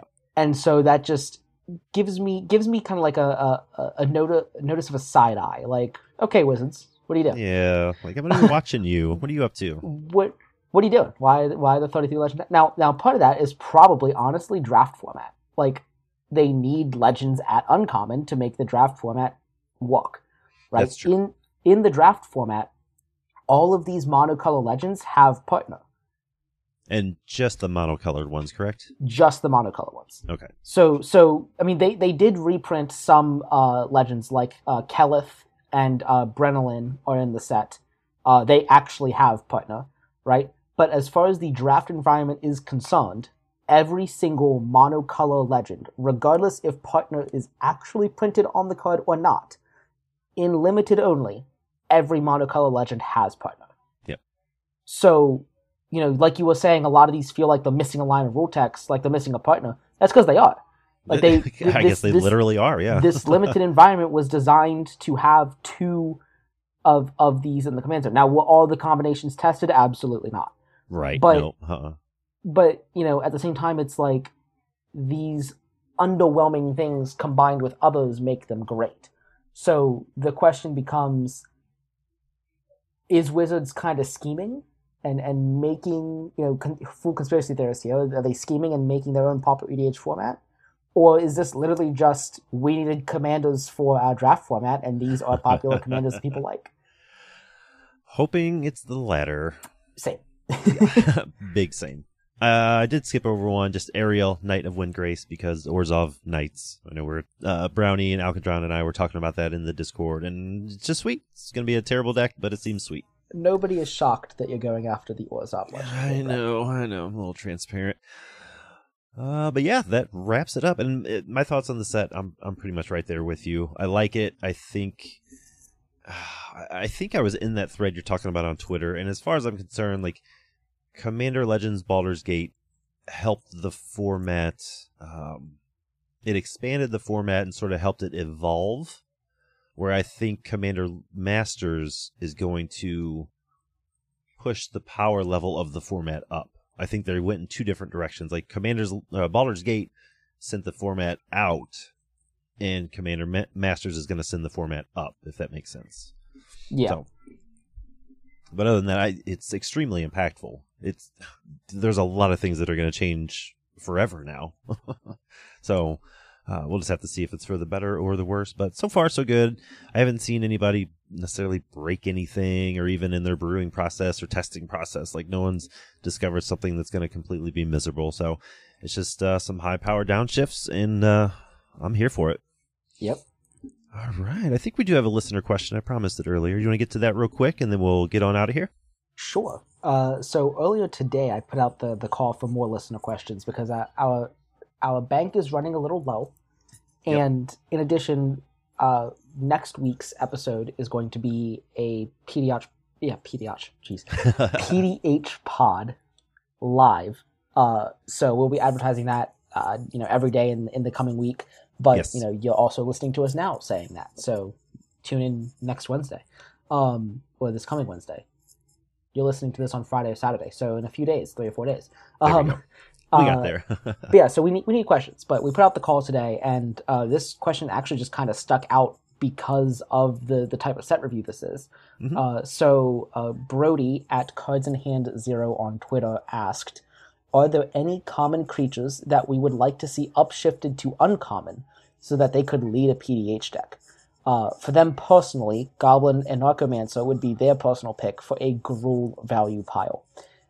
Brad and I kind of looked like I looked at this and was like, yeah, you know, shifting shifting cards is no problem. We talk about shifting cards at times. What today's episode Yeah. is about, like, yeah, we'll put this in. And then we like Brad and I sat down and talked about it during the pre-show, and we're like, hold up, we're shifting up. This is tricky because like, super tricky. what do you shift up to uncommon that doesn't feel just underwhelming? Yeah, or that you know, I know you and I both had the same problem. Like, oh, that one would be cool. Wait, it was an uncommon five years ago. Yeah, it's already been an down. uncommon. Yeah, it's so- already already been an uncommon. So, uh, yeah, it was super hard to pick. I think it's a really cool question. Uh, Goblin Anarchomancer is a really good pick. I, I don't know that I would have come up with that one, but I like it. It's a good, um, good option for Yeah. commander. I think. Yeah, honestly, I'm shocked it's not uncommon, but you know, Yeah, Modern Horizons. It's guessed it? Modern Horizons, Fire Design, da da da da, right? Uh, what'd you come up with, Liam? Who would be your upshift? Uh, it it took a little bit of uh, digging and kind of flipping around uh, really Scryfall and whatnot, but I came up with Witty Roastmaster. So uh, for those that don't remember, this came from uh, Streets of New Capenna. Uh, it's two and a red for a three-two Devil Citizen with Alliance. Whenever another creature enters the battlefield under your control, Witty Roastmaster deals one damage to each opponent. Uh, this is a great card in the 99, but who doesn't just want to run Impact Tremors in the command zone? Sure, sign me up. Yeah, like I, I'll pay Impact Tremors plus one generic for a three-two body. Sure, like Yeah, that just seems gross. Just playing Impact Tremors in the command zone with a bunch of token generators, like, yep. uh, I, I this is this is what I would pick. Yeah, that's a solid one. Uh, I went through and I tried to pick. I actually we both ended up on the same thing at first, unbeknownst to each other. But we both started with um, what would be our three color options. We went through, went through the commons that have been printed with the three color i- uh, identity, and none of them are good. None of Yeah. them would make good uh, commanders whatsoever. Um, kind of so like then- most of our current options. kind of like the options we have now. Yep, yep, yep. So, um, one of them I'm decently confident about. The other one, yeah, I'm sort of iffy about. But the first one I picked was Blood Researcher from Strixhaven. I really gravitated towards this card. Uh, I tried to brew around it in 60 card pauper, yada yada yada. But um, if you don't remember what it is, I'm not going to blame you. It's a generic and a black and a green for a 2-2 vampire druid with menace. And whenever you gain life, you put a counter on it. Plain and simple, straightforward, but it's in the colors that I think can do a lot of damage with that specific test text, and it's got menace. So, um, not a great option, but I think it would be fun to play this out of the command zone. And then, just like Brody, I picked one from uh, Modern Horizons set. My second option here is Chrome Courier. Uh, generic, a white and a blue for a 1 1 Thopter flying. Uh, when ETBs, reveal the top two cards of your library. Put one of them into your hand and the other into your graveyard. If you put an artifact into your hand this way, gain three life. Seems fun, like a decent Azorius Flicker Artifacts Affinity type deck. Um, not that we don't already have a ton of those, but uh, I always liked this card. It never. I sort of gauged this pick off every time I've played this card, whether it's been 60 card pauper or PDH or what have you, it never felt bad to cast it. So I sort of like translated that to the command zone, like it must not ever feel bad to like bring it in from there and flicker it and do all this crazy stuff. So uh, I think that one might be fun, but there are definitely better options than than both of my picks. But that's what I would go with. Yeah, those are both solid options. Yeah, I like them. They're fun. Uh, again, though, it was pretty slim pickings. I think. Yeah.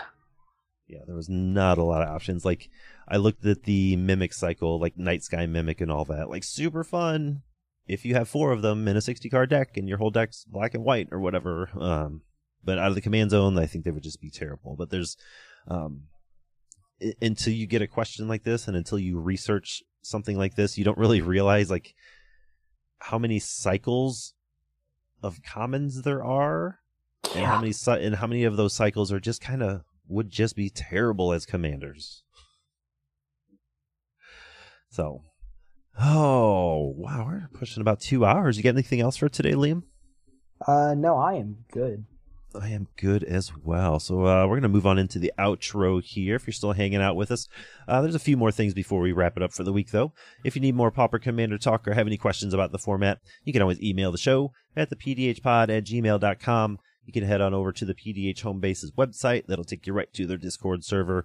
Uh, you can find the show on Twitter at the PDH Pod. You can find Liam on there as Pauper Command, and I am Pauper underscore B. And as always, uh, whenever Dave gets back, you can find him everywhere else PDH is being talked about. And I'll put all the links of everything down into the show notes. So we're going to wrap up episode 59 this week, but we want to give a big thanks to MTG Brad for letting us use their sweet tunes for the show. And from everyone in here to everyone out there, brew a deck, play some PDH, and we'll see you in about a week. Peace. See ya. Cheers.